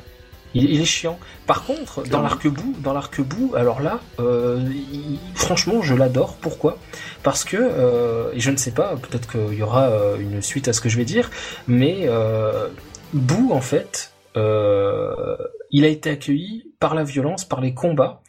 Euh, ça veut dire quoi? Ça veut dire qu'on a euh, Goku, Vegeta, Gotenks, euh, enfin pas Gotenks tout de suite, il a, essayé mais il s'est fait casser la gueule, mais tout le monde, même Piccolo, tout le monde s'est dressé contre euh, de manière en usant les arts martiaux, les combats, en essayant de l'exterminer. Et Mister Satan est arrivé avec le dialogue et il a tout gagné. Il n'y aurait pas eu les deux euh, bandits là pour buter le chien, enfin le blesser, et puis ensuite tirer sur Mister Satan pour le, mettre dans un état euh, semi-mort. Euh, Boo, il était gentil. Ah Oui, oui, D'ailleurs- en fait, ce que je veux dire juste pour finir sur mon truc, c'est que Toriyama, dans son propre manga, nous montre que la violence ne résout pas tous les problèmes et qu'au contraire, parfois, elle peut euh, créer, avoir des conséquences encore plus dramatiques que ça ne l'était avant qu'on fasse appel à la violence. Coucou les deux terriens qui, qui, qui rajoutent de la violence et de la haine gratuite dans une situation qui est en train de redevenir paisible. Donc en fait, voilà, on C'est a vrai, la ce passage est d'ailleurs bien violent. La manière dont il meurt, de toute façon, ces deux terriens, c'est Ah, assez violent. C'est assez trash dans le manga. Cette violence assez rare dans Toriyama. Donc tu vois, ok, Majin Buu, tu le vois boire de la limonade devant Gotenks, c'est c'est marrant. Et le combat à Gotenks et Majin Buu est, comme le dit le livre d'ailleurs, est de toute façon vraiment culte. Mais Ah, malgré tout, il y avait quand même cette petite violence que tu découvrais entre Spopovich versus Videl, entre les, terriens- les paysans qui ont été tués par les hommes de Babidi à côté de leur vaisseau. T'avais toujours cette petite marque de violence quand même qui, qui n'a plus Et Toriyama. et, et son copain là qui, qui meurt Yam, par ouais. Babidi, c'était euh, Ah oui. C'était l'organisateur, aussi, enfin pas l'organisateur du tournoi, du Denkachi Budokai, mais le mec là qui donne les noms, pareil, sa tête qui explose, bon. Mais non, mais ce que je veux dire par là, c'est qu'on a quand même un Toriyama qui arrive sur son manga en disant, bon, vous avez vu, là, pendant le début, depuis le début, je vous montre que euh, les combats peuvent euh, ramener la paix sur Terre, mais finalement, là, c'est Mister Satan qui s'apprêtait à ramener la paix sur Terre.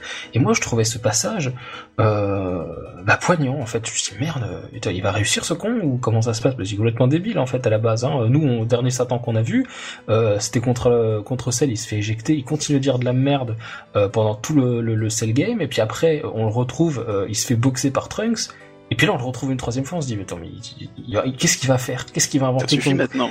Tu dis, mais c'est attends, jusqu'où il va aller? Ça, c'est dans sa connerie. Et en fait, non. Bah, il te prend, il te coupe euh, le le- l'herbe sous le pied, euh, et puis il arrive, et en fait, il, ramène la paix, sans violence. Je C'est pas que ce soit son genre de donner une leçon, mais en tout cas, il est, assez évident que euh, dans l'arc-bout, il, se réapproprie euh, la série et effectivement, on raconte à nouveau la série telle qu'il a envie de, de la faire. Bah, c'est il y a une très question. juste, hein, ce- ce- C'est vrai que la, la relation entre Boo et, et Satan, euh, autant le personnage de Satan, j'ai- j'ai jamais été sensible, autant leur relation est super intéressante. Mm. Euh, y a un- le contraste entre les deux est évidemment, euh, évidemment saisissant. Et puis, euh, c'est vrai que ça lui donne d'un seul coup une, une grandeur d'âme, une espèce de, de, euh, bah voilà, de, de- de sincérité que- qui manque au personnage depuis, depuis le début. Ah oui. Mais j'aimerais te poser une question, puisque on continue sur Satan, on va faire la transition. La fois d'après où on le retrouve, il pense que le combat euh, au Kaioshinkai, au monde des Kaioshin, est un rêve, euh, qu'il en est euh, presque le héros et qu'il aimerait bien se réveiller de temps en temps. Mais au-delà de tout ça, le combat se conclut par un Genki Dama. Bon, techniquement, on sait que Gohan, une fois qu'il a eu ses pouvoirs qui ont été accrus au-delà de ses limites, euh, il peut vaincre euh, Boo pur, le petit Boo euh, qui apparaît en dernier, puisqu'il est capable de battre le Boo, le- ce qu'on appelle euh, communément Super Boo, hein, euh, le, le Boo costaud là, sur lequel il a largement le dessus. Bon, techniquement, si Gohan il donne son ki pour former le, Genki Dama, son seul ki devrait permettre d'annihiler totalement toute trace de boue. Mais le scénario, la scène nous montre que Goku considère que le Genki Dama est prêt que quand tout le monde a levé les bras.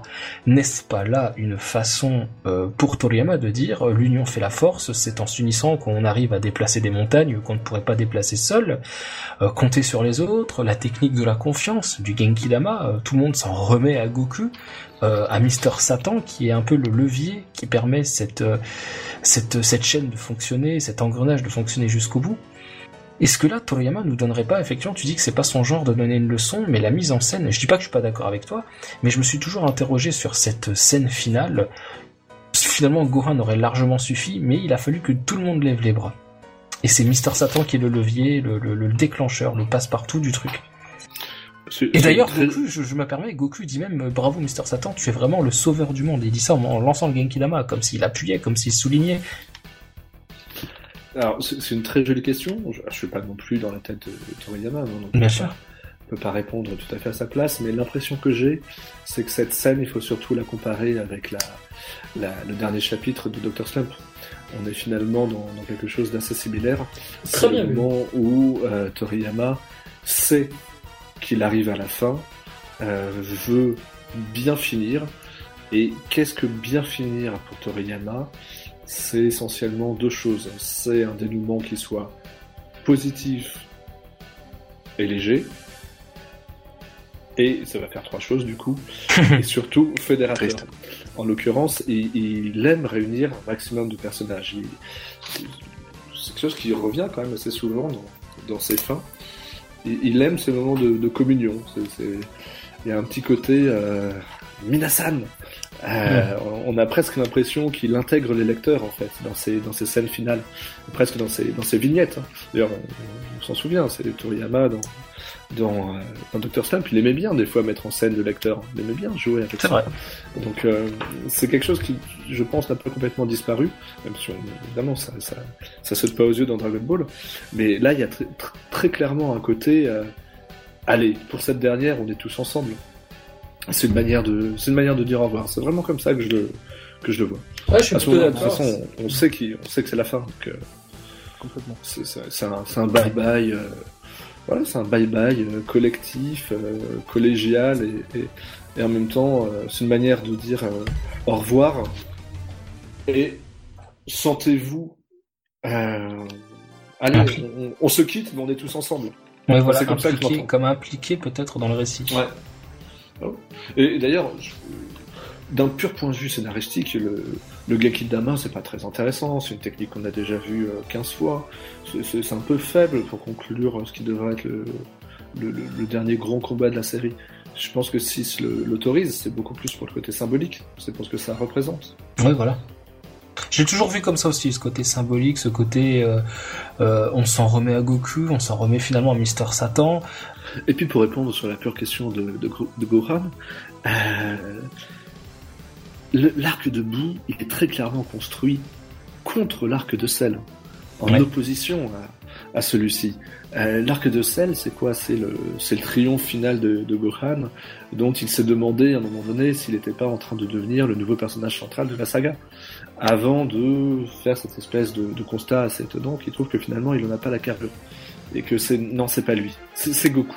C'est Goku qui doit rester central. Et, c'est intéressant d'étudier euh, Gohan dans l'arc de Cell parce que fondamentalement, c'est le personnage qui est le plus puissant, mais à qui la puissance ne va fondamentalement jamais euh, jamais servir. Quand il est super fort, on lui aspire la puissance. Quand il euh, quand il a une épée une épée incroyable, il la pète. Euh, et quand il est en mesure de, de terrasser des demi-finales, bon, en fait, c'est son papa qui dit bon, Calbo aurait plutôt tous levé des, des briquets comme dans un concert de Queen.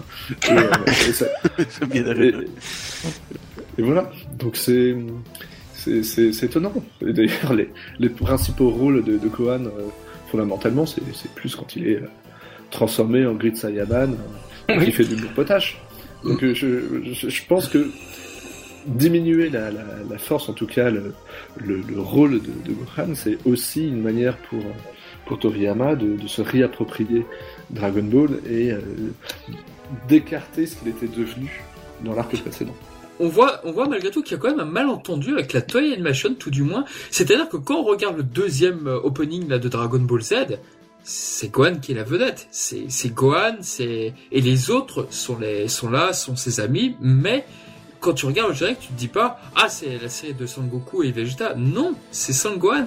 Et c'est après qu'il a changé d'avis parce que l'ère Gohan bon, parmi nous il y en a qui sont fans de, de cette partie-là du manga qui est très amusante, qui parodie Superman. Ah bon. Fidèle, on peut la comparer à Lois Lane. Enfin voilà, c'est un, c'est un peu ça quoi. Malgré tout, ça n'a pas très bien marché, d'où le tournoi ensuite derrière. Et c'est vrai que l'opening pour moi ça transmet vraiment ce, ce malentendu là de, de, Dragon Ball Z le second de dire ça aurait dû être Gohan mais bon peut-être que si on devrait en faire un générique bah on ferait pas ça quoi Bah, Parce que ça aurait tellement dû être. enfin, Je- je- très rapidement, ça devait tellement être euh, Gohan que le, le titre de Dragon Ball Z a failli être Gohan no Daiboken, la, la grande aventure de Gohan. ça aurait été bien, ça. ah quel titre incroyable Gohan Mais c'est Ah, Gohan Toriyama parmi nous là, il est. Bah, D'ailleurs, ce que j'allais dire, c'est que euh, la Toei n'a pas attendu euh, le deuxième opening pour mettre Gohan en avant. Ouais, Ah, en vrai. tout cas, William, c'est vrai que dans, dans ton livre, on sent bien le, le, le- le mal-être que, que Toriyama ressent euh, euh, quand il est en train d'écrire l'arc de sel. hein. Ah, clairement. qui, est vraiment, euh, ouais, il- il est juste là pour faire le dessin et, et- et juste subir ce que, ce que les éditeurs vont lui demander de, de dessiner ou de changer par la suite. On sent bien qu'il prend vraiment sa revanche hein, dans le dans l'arc de bout par la suite et qu'il essaie, comme tu le disais, de un peu presque d'effacer euh, ce qui avait pu se passer avant, euh, par, rien que par rapport à Gohan, on, on le voit. Ouais, tout à fait. Euh, Il y a une question qui revient très très très souvent dans le, dans le courrier des lecteurs, c'est c'est quoi votre personnage préféré? Ou Ah. c'est quoi votre combat préféré?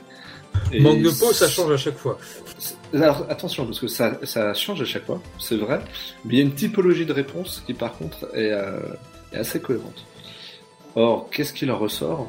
C'est que jamais, jamais, jamais un personnage de, euh, de l'arc de sel, surtout qu'un combat ne ressort. Alors, je vais immédiatement me contredire. Mister Satan revient souvent, mais Mister Satan, on s'est un petit peu mis d'accord entre nous tout à l'heure pour dire que c'était fondamentalement dans l'arc bleu qui était le plus important. Euh, et, d'accord. et, et, et, et je pense qu'on est tellement tous d'accord que Toriyama est d'accord avec nous aussi. Voilà. Euh, Oui, d'ailleurs, j'ai fait un test, euh, un instant, il m'a dit oui, je suis ça, d'accord. Voilà, exactement. Mais en tout cas, sur les, sur les combats, il ne cite jamais aucun combat de, de l'arc sel.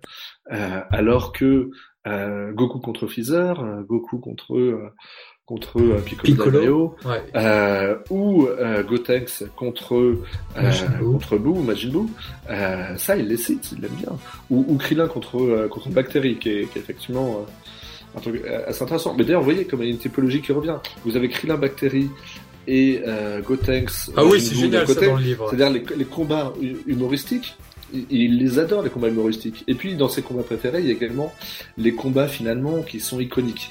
C'est un Goku, son personnage quand même, contre ce qui est le méchant ou le mal absolu. En l'occurrence, il n'y en a que deux qui l'incarnent, c'est Piccolo Daimayo, puis, euh, puis Freezer. Donc ça, c'est deux combats qu'il aime. Mais euh, jamais, jamais il ne parle de, Cell comme d'un moment où il a apprécié le combat. De toute façon, c'est l'arc où il y a eu plus d'intervention de la part des éditeurs. Euh, personnage de Cell est probablement l'un de- des plus éloignés de, de ce qu'il voulait faire au début. Une, une anecdote, je trouve, qui est très très très parlante, c'est qu'au début de l'arc des cyborgs, qu'est-ce qu'on lui dit à Toriyama? On lui dit non mais c'est quoi ces gus là? C'est Tu ça nous as fait un vieillard et tu nous as fait un, tu Un grassouillet. Un ah fait un grassouillet. euh, et, et, et on lui dit, bah, tu te débrouilles, mais tu les dégages, quoi. Tu, nous- tu nous sors des ennemis qui soient mieux que ça. C'est hors de question qu'on fasse ça. C'est ça. Et quand commence l'arc bout, quelle est la première chose que, euh, enfin pas la première, mais quel est l'ennemi que choisit Toriyama? Il choisit un, un personnage euh, grâce gras. Donc, c'est- enfin, c'est c'est ça qui est quand même très spectaculaire. C'est Ouais, parce vrai parlais que les attentes, il, il a renversé les attentes justement avec Majin Buu. Il savait qu'ils attendraient une sorte de sel, et finalement il leur livre un Majin Buu justement gros, qui a priori ressemblait à son éditeur de l'époque. Ouais, Et il a, oui, voilà, il a brisé les attentes et il l'a très bien fait. C'est comme avec le tournoi, justement, dans le livre, on parlait du 21, 21e Tenkaichi Budokai. Tout le monde disait que Goku gagnerait. Et ben, ce n'est pas Goku qui gagne. Dans la course de moto de Dr. À la fin, tout le monde pensait qu'Arale gagnerait. ah merde, si celle-là ça marche pas. Mais voilà Ouais, quoi, l'idée là, l'idée de Et surprendre. Dorian, il, il aime bien faire le contraire de ce qu'on lui dit, quoi. Oui, tout à fait. Et, euh, Vegeta ne doit pas mourir, et bien je vais faire dire, ouais. mourir Vegeta. Là aussi dans le livre, c'est su- super d'apprendre ça. Mais c'est là où quand même c'est super intéressant. Je, je le disais un petit peu en, en début d'émission. Toriyama, il y a des moments où il peut être extrêmement docile et d'autres où il peut être incroyablement très rebelle. Là, on a vraiment l'illustration parfaite. Euh, avec Boo, c'est pas seulement qu'il fait un personnage qui est contraire à celui qu'on attend, c'est qu'il fait le personnage qu'on lui avait interdit de faire à l'arc d'avant. Et, puis- et- et il va même plus loin encore. C'est-à-dire, c'est pas, il fait pas seulement un, un, un- un petit gros, il fait un petit gros gluant rose qui, qui, qui ressemble au. Enfin, comment on peut se douter en voyant Boo que c'est un méchant? Bah le public il a la même tête que Dabra à ce moment-là. Euh, Personne n'imaginait comme ça en fait. C'est ça. Bah, Ouais. Tout le monde l'a fait, je pense, hein, c'est de la même tête. Hein. Ah oui, c'est vrai. C'était quand même très surprenant. On n'en croyait pas nos yeux quand on l'a vu après fois. Alors, C'est vrai qu'il y a un effet de suspense, c'est vrai qu'il y a un effet d'attente. on se demande à quoi il va ressembler, mais il y a ça aussi fondamentalement pour euh, pour Cell et pour les pour les cyborgs. Donc, bon, en tout cas, je, voilà, je trouve intéressant parce qu'il il, il change de direction. En tout cas. Je sais pas. Non, mais c'est vrai qu'on voit que dans l'arc-bout, il a plus de liberté, il peut, il peut faire un presque, presque ce qu'il veut, entre guillemets, je veux dire. On lui impose pas des trucs comme dans la saga Cell, où effectivement, même si j'adore cette saga, on voit qu'on quand même, on lui impose beaucoup de trucs, hein, je veux dire. euh, Bah, quitte à sont- finir pour avec Majin Buu, il voulait vraiment se faire plaisir. Moi, il y a un seul plaisir. truc que j'ai toujours trouvé énigmatique dans le Shannon Time, là, justement, la table ronde entre les éditeurs, Toriyama, c'est lorsque Toriyama a dit que la seconde forme de magie, de Cell, pardon, il prévoyait de faire, que- lui donner un rôle important. Et alors là, j'ai toujours trouvé ça très mystérieux parce que je me dis, mais qu'est-ce que, moi j'adore la seconde euh, forme de Cell. Ah bah, je. J'adore cette forme de salle, mais je me suis toujours dit quel est le rôle qu'il lui aurait donné s'il n'y avait pas eu son éditeur. euh, C'était Torishima qui le trouvait idiot, je crois, c'est ça. Non, c'est Kondo. Non, c'était Kondo. Qu'est-ce qu'il aurait fait Euh, c'est- Ah, je sais, c'est une question qui me tracasse. Je pense aussi peut-être qu'on peut rebondir aussi sur Toriyama et les femmes, parce que c'est vrai que les femmes de Toriyama sont quand même la plupart du temps des femmes fortes, que ce soit Akane dans Dr. Slum, que ce soit numéro 18 Shishi. Ouais, c'est il y, a- il y a quelque chose à dire sur le sujet, je pense. Qu'est-ce que ça a à voir avec celle de Eh bien, Je sais pas. je pense qu'il faut. Ouais. Je, pense qu'il faut beaucoup nuancé là-dessus. Euh, c'est des femmes fortes. Alors, il aime bien expliquer que de toute façon, il n'arrive pas à dessiner autre chose que des femmes fortes. Euh, bon, c'est pas non plus un féministe, hein, Toriyama. Faut pas, Non. faut pas faire passer parce qu'il je n'est pas. Euh, c'est, ce sont des femmes fortes, mais ce sont également des, des objets sexuels.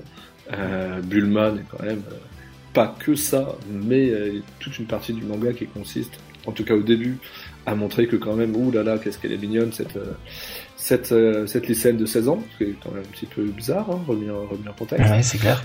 Euh, et puis, euh, puis, et puis, et puis, Chichi. Chichi, enfin, c'est assez étrange de dire que euh, on enseigne des personnages fortes. Euh, dès que euh, Goku euh, se marie, euh, sa combattante de femme devient une cuisinière, ne sort quasiment plus jamais de la maison euh, et se, se consacre uniquement euh, à, à son fils. On est dans une vision qui est ultra traditionnelle du rôle de la femme. Euh, par ailleurs, à partir du moment où commence l'arc des Saiyans, euh, Lunch disparaît complètement. Bon, Bulma devient quand même de plus en plus secondaire, même si elle a, un rôle sur, sur Namek. Euh, Chichi, on n'en parle quasiment plus. Les femmes disparaissent. Les femmes disparaissent quasiment euh, totalement pendant, pendant deux arcs entiers. Et, et- reviennent heureusement avec ces 18, mais là encore, sur un truc un petit peu particulier. Et ce qui est intéressant, c'est que c'est euh, l'un des points sur lequel Toriyama a fait son autocritique. Alors d'ailleurs, moi, ça m'a- ça m'amuse beaucoup parce que, en général, quand on écrit sur Internet que euh, que Dragon Ball est une œuvre euh, bah, qui est quand même assez sexiste, euh, ce qui est pas. euh, je veux dire, c'est pas beaucoup s'engager que dire ça. Je- J'apprécie énormément l'œuvre. Il y a plein de choses formidables dedans, mais c'est quand même pas l'œuvre qui donne la vision la plus positive de, des, femmes à tout point de vue. Euh, si vous écrivez ça sur internet, il y a quand même une forte chance que des fans de Dragon Ball vous tombent sur le coin de la tête. Or, Toriyama ne dit pas le contraire. Toriyama le dit lui-même. Je, je sais pas pourquoi. euh, comme j'ai du mal à dessiner des, femmes, euh, femmes combattantes, c'est vrai que ben j'imaginais que fondamentalement les Super Saiyans, en tout cas les Saiyans, ce soit quasiment que des hommes. Mais en fait, j'aurais dû faire autrement. J'aurais dû mettre en scène plus de femmes. Et c'est d'ailleurs ce qu'il fait dans Dragon Ball Super. Dans Dragon Ball Super, euh, voilà, vous avez, euh, vous avez les premières femmes saïennes combattantes euh, qui peuvent même se transformer, qui peuvent euh, fusionner. Euh, ce qui est intéressant, c'est que là-dessus, Toriyama a évolué. C'est quelque chose qu'on qu'on pointe pas beaucoup, mais voilà, est, il est pas monolithique dessus. C'est vrai. Pour, pour le dire de manière Non, c'est c'est résumée, bien de le il y a- dire. il y a, il y a trois types de femmes chez Toriyama. Il y a les, les, les, les, les chieuses à gros caractère. Euh, c'est Bulma, c'est euh, c'est Lunch, euh, qui font le début de son œuvre. Il y a la femme, euh, la femme au foyer, Chichi, euh, et, les, et les femmes de, de Saiyan qu'on entreaperçoit à peine en, en arrière, en arrière-fond. Et puis il y a les femmes combattantes, et celles-ci arrivent euh, quand même très tardivement. Où classes-tu Pan de Dragon Ball GT, même si Toriyama n'en a pas écrit l'histoire, il en a créé le character design? Je, je, je, je sais pas le suivant. Ah. Non, c'est non, c'est pas tellement une colle. C'est c'est juste que très objectivement, je me suis peu intéressé à, à Dragon Ball GT. Euh, C'est-à-dire qu'à partir du moment où euh, mon sujet c'était euh, les relations entre Akira Ouais. Toriyama et. Dragon Ball, ben, c'est certain que les, les œuvres sur lesquelles il n'est pas impliqué ou quasiment pas impliqué, vous les avez Ouais, c'est logique. Et puis, Ouais. puis par ailleurs, c'est- c'est c'est vrai aussi de certains films sur lesquels je me suis pas, je me suis pas penché, notamment les premiers films Dragon Ball, puisqu'ils n'avaient pas, ils avaient pas vraiment de- d'intérêt du point de vue de Toriyama. Euh, Ouais, c'est pas lui qui du- l'a fait. du- du- D'une certaine manière, c'est une question que je me suis posée à un moment donné, c'est euh, est-ce qu'il faut que je cherche à être absolument exhaustif? Euh,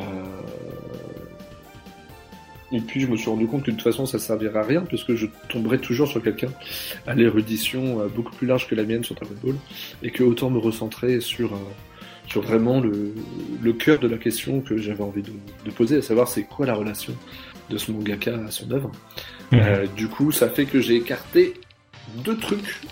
C'est les Dragon Ball sur lesquels il n'est pas impliqué, sauf Dragon Ball Evolution, parce que c'est un, film qui a une vraie influence, une vraie importance en tout cas, dans la carrière de, de Toriyama. Euh, et puis, euh, j'ai écarté également tous les mangas de Toriyama qui euh, n'ont pas de rapport direct avec Dragon Ball ou ne permettent pas de raconter quelque chose de son, de son rapport à Dragon Ball. Ouais, je comprends bien. Ouais. Ce qui est logique, oui. Ce qui est très logique, ouais. Et donc voilà, GT se termine un peu dans, dans la différence générale. Enfin, tout écrit dans le livre. Euh, Mais- Et c'est triste parce que moi je trouve qu'il y avait des bonnes idées. C'était pas Alors, je crois que William voulait. euh, Non, je, je, je voulais juste préciser une chose, c'est que euh, c'est très vrai. Hein, J'étais euh, ne fait que chuter progressivement dans les, dans les chiffres de- de- d'audience, mais en fait ça commence déjà avec l'arc-bout. Oui. C'est- Oui, oui, possible, dès- oui. L'arc-bout, on, on- on constate un effritement euh, régulier de, des audiences. Euh, par exemple, un, un- je vais pas vous dire de bêtises, mais euh, dans mes souvenirs, c'est l'épisode où euh, Vegeta et Goku sont dans le ventre de. euh. Oui, oui, dans le livre en tout cas c'est ce qui est écrit, oui. Ouais, oui. qui, livre. qui, qui est euh, un, un record d'audience basse pour, pour des Il est moitié moins fort que les autres, ouais, 12 et quelques. Ouais, je pense que oui, oui. Il y a une, une audience de DBGT. C'est pas ce que Bah déjà Ouais, le rythme de Dragon Ball était déjà en cause j'imagine là-dessus. C'est vrai que c'était s'accrocher. Oui, et puis peut-être que finalement le fait qu'on soit revenu par un Dragon Ball Toriyamesque, c'est- c'était plaisant pour l'auteur, mais moins pour les téléspectateurs, qui eux redemandaient du sel. C'est ça. ça m'étonne pas. Ben, euh, c'est- c'est- là, c'est le problème, c'est qu'il était difficile de, de coupler les autres. Euh, c'est vrai que Dragon Ball GT a, a voulu revenir à une proposition encore plus euh, toriyamesque euh, en termes de- d'univers, d'esthétique, de cara design, et euh, bah, ça a confirmé finalement ce qu'on disait depuis le départ, c'est que euh, le, le Dragon Ball toriyamesque au début, euh, ben, ça n'a jamais été le plus populaire. Donc, euh, il y a deux manières de le dire. Soit Dragon Ball était une franchise qui était fatiguée, soit tout simplement, si vous reveniez à ce qui ne marchait pas au début, euh, ben, il y a peu de chances que ça marche. Effectivement, c'est d'ailleurs. avis aussi. et dans les- cet avis. Je vois dans les. Parce que j'ai. Bon, j'avais la page ici. dans les audiences, qui a fait le plus grand d'audience avec 24,3%, c'était la finale de Gohan contre Cell. C'est exactement ce est- que j'allais dire. C'est exactement ce que j'allais dire. C'est le plus grand, c'est le plus grand top d'audience de Dragon Ball. Ouais, c'est ce qui est le moins Toriyamesque, c'est encore une fois ce qui a le moins le plus marché. C'est un peu le, encore une fois comme on me disait euh, Toriyama est quelqu'un de paradoxal. Là c'est pareil de nouveau. Il- moi je dis souvent il est très bon dans ce qu'il n'aime pas faire. Ce qui est triste un peu pour lui, mais je veux dire. Là ici il fait un truc, un combat épique de Gohan contre Cell que bon, en tant que fan de Gohan je suis fan, mais euh, c'est c'est aux antipodes de ce qu'il aime et pourtant c'est ce qui marche le mieux. Alors quand il veut faire un truc qu'il aime bien, genre la saga Boo ou le saga du, du ruban rouge, bah ça fait un flop à chaque fois. Alors, moi, moi j'aime bien le Gohan contre Cell, mais ça ne m'empêche pas d'être triste pour Toriyama parce que du coup, tout ce qu'il n'aime pas fonctionne. Quoi. C'est, ça doit être un peu frustrant pour, pour lui, je trouve. Mais Donc, euh, voilà. Ouais, donc c'est un peu dommage, mais euh, maintenant, une fois que bah, Dragon Ball est fini, je veux dire même GT a terminé, euh, il a quand même pu revenir à des, des, des histoires courtes qu'il aimait, qu'il aimait mieux. Je veux dire, euh, genre il a sorti Koa, Kajika et Sandland, euh, Ineko Majin, hein, parce que je l'ai oublié dans mon truc. Et Kowa qui est le manga préféré de l'auteur, si je dis pas de bêtises. Ouais, mais je pense qu'il a, il change à chaque fois, je pense, hein, parce qu'il y avait dit euh, aussi. Euh, euh, Ah ouais? Steve Cody. Il change Oui, le- le- trucs. Le tel d'air de Toriyama, c'est de toute façon, vous lui posez une question le lundi, vous lui reposez la même question le mardi, vous êtes à peu près certain d'avoir deux réponses différentes. c'est ça. Euh, c'est- ça, ça, ça vaut à peu près sur tout, mais c'est oui, oui, il, est, il cite euh, Kowa, en tout cas, ça fait partie des mangas qu'il a cité euh, parmi ses préférés. Euh, sachant qu'il y en a qu'il n'a jamais cité parmi ses préférés. On est un petit peu obligé de raisonner comme ça avec lui. Euh, et on- Oui. en tout cas, on voit pourquoi il, il aime euh, Kowa. C'est Kowa, c'est l'esprit euh, des, des deux premiers chapitres de Dragon Ball. Pur, Ah oui. en, plus, en plus innocent encore. D'ailleurs, moi, je je l'avais pas lu à l'époque, je l'ai relu et, euh, et j'ai trouvé ça euh, délicieux. Il y a des, des, des, des moments de grâce par moments dans euh, tout en étant cette espèce de, de, de- de côté enfantin d'apparence. Et puis il est très attendrissant, il est très attendrissant parce qu'on sent que c'est vraiment le manga où Toriyama vraiment fait ce qu'il a envie de faire. Et euh, alors peut-être que j'ai, je, je- ouais voilà, peut-être que c'est un petit peu difficile pour moi de, de l'apprécier en toute objectivité parce qu'à force de se plonger un petit peu dans, dans la psyché d'un auteur, on, on finit des fois par, euh, par épouser sa, sa manière de voir. Mais, euh, mais c'est vrai que je, je comprends. Il, il, est, il est doux ce manga. Il est, il, est, est, il, est, est drôle, il est tendre. Il a ce côté euh, cette manière de dire, bah, regardez comme les monstres, c'est les gentils dans ce monde, et les humains, c'est les méchants. Et d'un seul coup, on renverse complètement euh, tout ce qu'il a raconté pendant, pendant 20 ans. Moi, j'ai vraiment, je, je le trouve très précieux. C'est, c'est... Il est frais. Voilà. J'avais eu ce... Ça m'a donné envie de le relire, là, vraiment. Vraiment, Et c'est, Toriyamesque à 100%. Je veux dire, la Shueisha ne vient pas lui dire, tiens, fais ça, fais ci, fais ça. euh. C'est ça qui est bien, je trouve. Ouais, tout à fait. Bah, de, de, chouette, je suis déjà tellement content te- que, euh, que Toriyama revienne. Euh, vous savez que c'est exceptionnel. Hein. Euh, je m'étais plongé cet été. Euh, oui, c'était cet été ou l'été dernier, je me souviens plus, j'oublie. Euh, je m'étais plongé dans la- je plongé dans l'historique des couvertures euh, qu'avait fait Jump de 1980 à 1995. J'avais fait euh, toute une base de données. Euh, puis j'avais poussé un petit peu.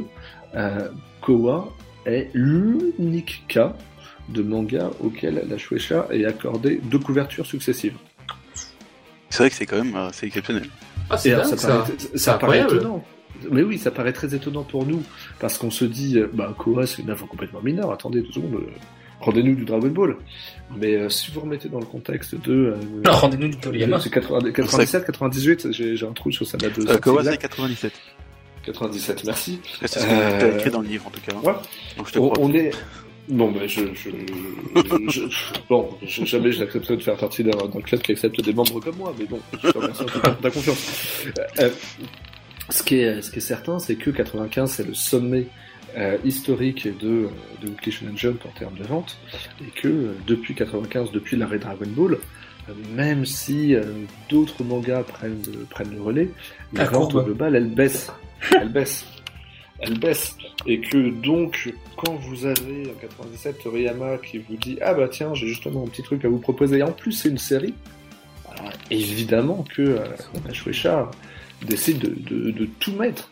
Ce qui, ce qui est très rigolo, parce que quand on lit Koa, c'est vraiment. C'est. allez, c'est peut-être un peu exagéré de dire ça. En fait, ça n'est pas tellement.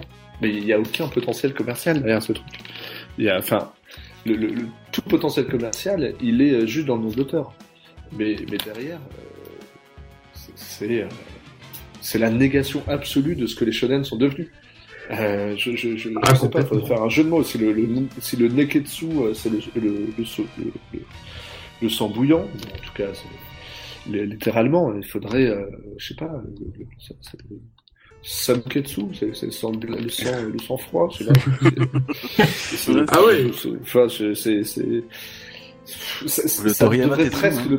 ne- ça, ça, ça devrait, devrait presque ne pas être publié dans, euh, dans Shonen Jump tellement on est dans un, dans un côté euh, préscolaire en fait sur certains aspects. Quoi croire, il est paradoxal. Hein. il- Bah, d'ailleurs, en, en parlant de ça, William, qu'est-ce que t'as pensé de ce qu'a dit Toriyama sur euh, les- l'anniversaire de Dragon Quest qui fêtait, je crois, ses 30 ans? Et il, avait mis un message en ligne, justement, Toriyama, et ah, c'était un peu triste. Enfin, moi, je l'ai trouvé assez, assez triste pour dire que, bon, l'Heroic Fantasy, c'est bien, mais trois petits points, quoi. Euh, alors, je sais pas si vous aurez remarqué lors de cette émission, mais j'ai une mémoire de Mérou. Donc, Ah. c'est- c'est- c'est- c'est- c'est- il n'y a pas la citation précisément en hein. Euh, là, je vous avoue que j'ai- j'ai- cette citation ne me revient pas. Ah, bon, bah, Euh, pis, alors, dans ce cas, je peux tomber Sur, avec ça. sur, sur l'Heroic Fantasy, euh, Bon, est-ce que, que certains. Alors, je, je vais faire une réponse peut-être un petit peu. Je vais faire un pas de côté. Je vais pas répondre sur cette citation parce que très honnêtement, je l'ai, pas en tête. Euh, sur l'Heroic Fantasy, euh, c'est vrai que c'est pas ce dont Toriyama se réclame le plus. C'est vrai que lui, ce qu'il aime très souvent, c'est les, les œuvres futuristes. Euh, il aime les bien tanks Toriyama- militaires, ouais. oui, c'est ça. En fait, Toriyama, ce qui est assez marrant, c'est qu'il il, il aime bien les mélanges. Il aime pas forcément les œuvres très fixées. Euh, fondamentalement, il y a tout dans Dr. Slump. Hein. Pour lui, une bonne œuvre, il y a, il y a des dinosaures, il y a des robots, euh, il y a des extraterrestres. euh, et éventuellement, peut-être qu'il y a une, une cafetière mutante euh, qui tient dans une pilule. euh, et, et- et- et des motos. Et beaucoup de motos. Mettez beaucoup de motos. et- le bateau. donc, je- je- je- si je peux me permettre de, de corriger Toriyama sur cette citation que je n'ai pas en mémoire, je pense que ce qu'il a voulu dire fondamentalement, c'est l'Heroic Fantasy, c'est très bien, euh, surtout qu'il y a des dragons, euh, mais le problème, c'est que ça manque de motos. Voilà. je, je, je pense qu'au fond, c'est ce qu'il c'est ce qu'il veut dire. C'est-à-dire que vous, lui- vous mettez d'un seul coup des motos dans Dragon Quest. c'est- Ah, c'est c'est tout à fait ça. Ah, là, il fait des, il fait des dessins jusqu'à la fin des temps. quoi. Je vois Oui, tellement un dragon sur une moto maintenant avec vos bêtises là. c'est fabuleux. Et il serait capable, hein, Dragon Moto, tout. Oh, ça serait fou. Ce serait fou. Il serait tout à fait capable de le faire. Mais d'ailleurs, sur les trucs un peu, les, les, les, les- les véhicules un peu mécaniques, euh, il me semble que dans, enfin bon, je les ai pas lus, hein, donc je fais ça de, de ce que je connais. Dans, dans le 4JK, il y a quand même pas mal de, de plutôt de, et de. C'est dans, juste dans, dans Sandland. Ah, Sandland, pardon. Ouais, donc j'étais un des deux, hein, je vais choisir. Sandland d'ailleurs il le dit, hein, le tank euh, il a voulu créer un truc futuriste etc. Il s'est retrouvé euh, pieds et poings liés dans son délire parce qu'il s'est dit merde maintenant je l'ai fait apparaître, c'est le véhicule de main, euh, c'est le main véhicule euh, du, du bordel. Euh, je suis obligé de le dessiner puis fréquemment et puis c'est chiant. euh, parce que c'est beaucoup de détails, il faut être minutieux, et je me suis retrouvé, euh, voilà, encore une fois, euh, avec une de mes idées euh, devenue un fardeau. Donc, euh, on a souffert de ce tank dans, dans, dans, Sandland. c'est pas la première fois qu'il fait, il fait ça, parce que Cell, c'était la même chose. Hein, tout est- Il prévoit pas sous le long terme. Voilà, donc ça. forcément, Ah ça, ouais. ça, ça joue des tours. Hein. Bon, bah en tout cas, je pense que le, le retourne par contre, on va peut-être essayer de conclure là-dessus. Donc concrètement, je- euh, Gokuten, en, en deux mots ce livre, qu'est-ce que qu'est-ce que tu pourrais en dire là-dessus? Ce que tu as retenu Pers- personnellement, c'est euh, c'est quand même l'ouvrage le plus abouti que j'ai eu l'occasion de, lire parce que euh, malgré ce qu'on peut se dire justement avec un, nouveau euh, livre sur Akira Tori- Toriyama, on peut se dire que c'est encore un énième, un bouquin arrivé là. Non, il sort vraiment du lot et ça a été vraiment un plaisir parce que c'est aussi super agréable à lire et ça, se lit super vite. Voilà, c'est tout. Je suis très content. Euh, Gnocchi, en quelques mots Tu Lisez 50 mots. le, lisez-le. c'est tout. Je, c'est très, je, je, rebondis sur les, les, les mots de Gokuten hein, qui m'a facilité le truc. C'est très très bien écrit. C'est, ça use de métaphores, de références, de, de références sourcées. Euh, vous avez tout en bas euh, dans, dans la petite marge, là, le pied de page. Euh, non, lisez-le, c'est complet, c'est riche, c'est écrit avec euh, avec intelligence, avec humour euh, et avec passion. Donc euh, non, lisez-le, achetez-le, mettez-le sous vide, sous verre. Protégez ce bouquin, c'est une richesse pour la communauté de Dragon Ball. Ah, je, je, je, regarde, je regrette maintenant de pas l'avoir en collector. Je dois bien. Je l'achèterai en collector. J'aime bien avoir les deux. Je l'ai déjà fait pour un manga qui n'a rien à voir avec Dragon Ball. J'ai la version presse et la version collector. Bon bah voilà. Eh ben merci monsieur Eshunan Gohan. Bah en fait je pense que Gokuten, je vais refuser la même chose que lui. Euh, effectivement c'est un, excellent livre, je veux dire euh, bien écrit, bien sourcé euh, et on voit vraiment que c'est pas des sources euh, genre euh, il n'a pas été voir sur sur ici Paris voici.fr ou des trucs tout à fait moisis. Il y a vraiment des références de qualité. Je veux dire, y a, comme on disait au, tout début, il y a Kanzenshu, Dragon Ball Ultimate, hein. Le Wikia autant américain que français. Je veux dire, c'est c'est pas non plus des, des petites sources, quoi. C'est vraiment des contenus de qualité, donc ça, c'est déjà une bonne preuve de qualité. Et, et voilà, bon, comme je disais, moi j'étais assez sceptique aussi sur ce livre parce que bon, malheureusement, euh, on nous a habitués à avoir des, des produits qui ne font que euh, que se, se, servir de, de se surfer, que se servir de la licence, et au final, ben, c'est bien moisi pour pas grand chose. Euh, ici, euh, je dois admettre que je me suis complètement trompé ce n'est pas du tout le cas. Et ce que j'aime surtout aussi, c'est que c'est bien raconté dans le sens, il n'y a pas juste euh, euh, toutes les sources euh, posées bêtement là. Il y, a, y a un petit récit quand même. Je veux dire, on passe d'une source à l'autre facilement. C'est, allez, c'est, fluide. Donc c'est ça que, que, j'aime beaucoup, c'est comme disait encore une fois Gokuten, ça se lit vite parce que c'est bien lié ensemble. Il y a, y a une bonne suite chronologique. On s'ennuie pas. Il y a n'est pas noyé par les, toutes les, citations de Toriyama parce que finalement il y en a quand même beaucoup dans, ce livre. Euh, et ça aussi c'est un attrait du livre, c'est que ça rassemble beaucoup de, sources de Toriyama qui ne sont pas faciles à trouver, ou alors, bon, soit dans le langage original, de Toriyama qui est le japonais, bon, on ne maîtrise pas tout le japonais, donc c'est difficile, ou alors c'est en anglais, mais bon, c'est à gauche, à droite, au milieu, donc c'est vraiment compliqué. Donc voilà, c'est vraiment un travail euh, dans la partie making of du livre. On voit, on voit que ça n'a pas été facile de, de, rassembler toutes les toutes les parce qu'il fallait faire en italien, en catalan, en machin. Enfin, c'était compliqué. Donc voilà, non, franchement, euh, comme disait lisez-le parce que c'est vraiment, on a 300 pages, mais bon, moi je l'ai fait, en, je l'ai lu en 3 jours, quoi, en 4 jours, allez. Petit truc, hein, je rajoute un tout petit truc, je veux juste dire merci William pour le bouquin, voilà, c'est tout. Ouais, Effectivement, on peut le remercier. Et merci Pixel Love aussi d'avoir offert gracieusement ces, ces, ces, livres, à, en tout cas à trois d'entre nous. Euh, c'est quand même. Euh... Ah ouais, j'ai tout fait. Je voulais acheter le livre. Voilà, j'ai acheté tous mes livres de William jusqu'à présent. Je voulais que ce soit. Donc moi aussi, pareillement que les autres. Je te remercie beaucoup pour ce livre. Vraiment, il nous a beaucoup. Bah, il a rassuré mes collègues parce qu'ils étaient pas très, comme tu as pu voir, ils étaient au début pas très chauds. Ai dit non, ne vous en faites pas. Je, je connaissais déjà tes travaux. Je connaissais déjà sur le livre, le fabuleux livre de Mario Bros. Je me rappelle encore l'anecdote sur Mario Bros 2, le véritable Mario Bros 2, pas la version américaine ou la version européenne. Rien que ce chapitre-là, je m'en rappelle encore aujourd'hui, donc je pense que c'est pas pour rien. Ce livre, bah, comme l'a dit Mizumi, il est gorgé justement d'informations qu'on ne lit pas tous les jours et qui est vraiment, vraiment, vraiment, qui peut se, vous pouvez acheter le livre d'Olivier Richard et celui-ci, ça n'a aucune incidence, les deux sont extrêmement différents et il y a d'excellentes analyses, donc moi je dis bravo, rien que pour ça et merci encore d'être venu ici parce que ça nous a fait vraiment très très plaisir. En effet. Eh ben, euh, ben non, là c'est carrément moi qui vous remercie mille fois. Euh, en fait, je cherche un peu mes mots. Je, je m'attendais pas à ça. C'est l'émotion, c'est sûr. Non, mais comme je vous ai dit très très honnêtement, moi j'étais un peu terrorisé en vrai, hein, parce que je, je, je, suis pas spécialiste du manga. Euh, je me suis lancé là-dedans là un petit peu euh, sans bouer, euh, sans trop, euh, sans beaucoup d'expérience de, de, ce secteur-là. Euh, donc vraiment, c'est c'est euh, extrêmement plaisant et déconcertant de, de, vous, de vous entendre comme ça, aussi positif. Euh.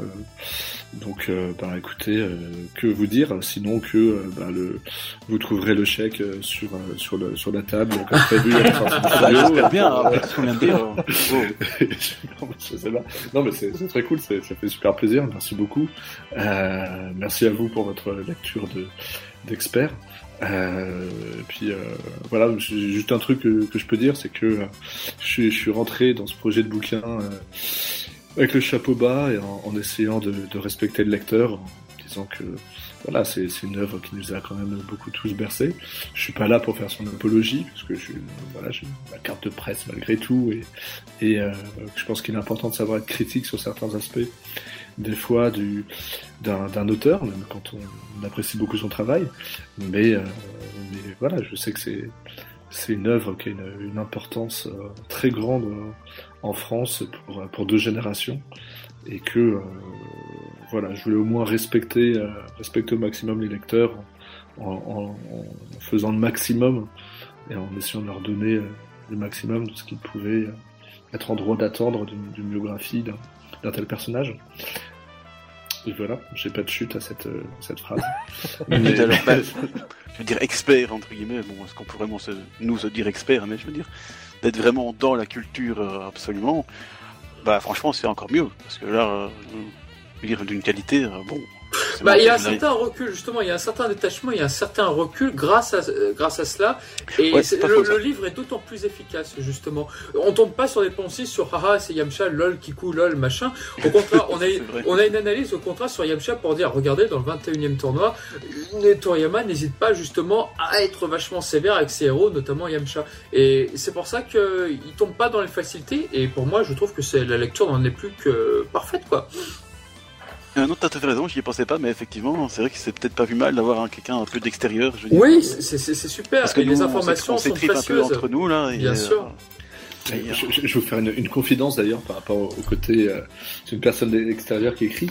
Euh, vous, vous savez, je n'ai toujours pas la, la réponse, mais jusqu'à la toute fin, je ne savais pas quelle traduction utiliser pour les noms de personnages. Et j'avais vraiment très très peur ah. parce que moi, bon, vous l'avez vous l'avez probablement entendu, moi j'ai j'ai grandi avec la première traduction. Oui, Tortue Génial Tortue. Tortue Génial, c'est Tortue Génial avant d'être Kame Sennin. euh, je sais qu'il y a une autre génération pour qui c'est Sennin et je pense que Tortue Génial, il doit pas très bien, doit pas très bien savoir qui c'est ou alors ça doit faire un peu vieillot. Et, et puis en fait, je crois que dans le bouquin, en fait, je passe mon temps à passer de l'un à l'autre. Au bout d'un moment, je fais oh puis zut. De toute façon, je, je, je, je, sais pas. Je trouve en tout cas la C'est première c'est vrai que dans traduction le très livre, bonne. effectivement, Tortue dit, à un moment, tu dis Tortue Génial dit Camécénine et ouais, c'est, je, peux comprendre après. ouais. J'ai j'ai essayé aussi, alors ça c'est pas facile, de parler aux, aux deux générations, ou en tout cas aux, aux lecteurs de, tra- de traduction. Parce que voilà, quelqu'un qui, qui n'aurait pas connu l'une, euh, faut qu'il puisse euh, comprendre malgré tout. Bon, ça c'est vrai que c'est pas facile quand on a des personnages qui sont connus des fois sous, sous plusieurs appellations. Bon, bah, ça sera le mot de la fin en tout cas pour ce podcast. Donc en tout cas, merci, merci beaucoup d'avoir répondu à notre invitation. C'était vraiment adorable de ta part et bon bah. Je vous en prie, merci à vous. Et euh, puis voilà, en tout cas plein de bonnes choses. Et bon, bah, si tu réécris un autre livre sur euh, des, sur un autre une œuvre de manga, je ne sais pas. peut-être Made in Abyss? Ou Saint-Sia, ça serait peut-être- Center, c'est mieux. Hein. Saint-Sia, ça serait bien aussi. Euh, mais voilà, on fait nos commandes. Voilà, il y, a- il y a trois choix là. Et ben voilà, Bacto, on va rendre l'antenne et Chanel, écoutez, à très bientôt pour d'autres podcasts et merci encore euh, pour euh, oui, à William d'avoir été là et puis à très bientôt. Bye. Merci encore. Au À revoir. plus.「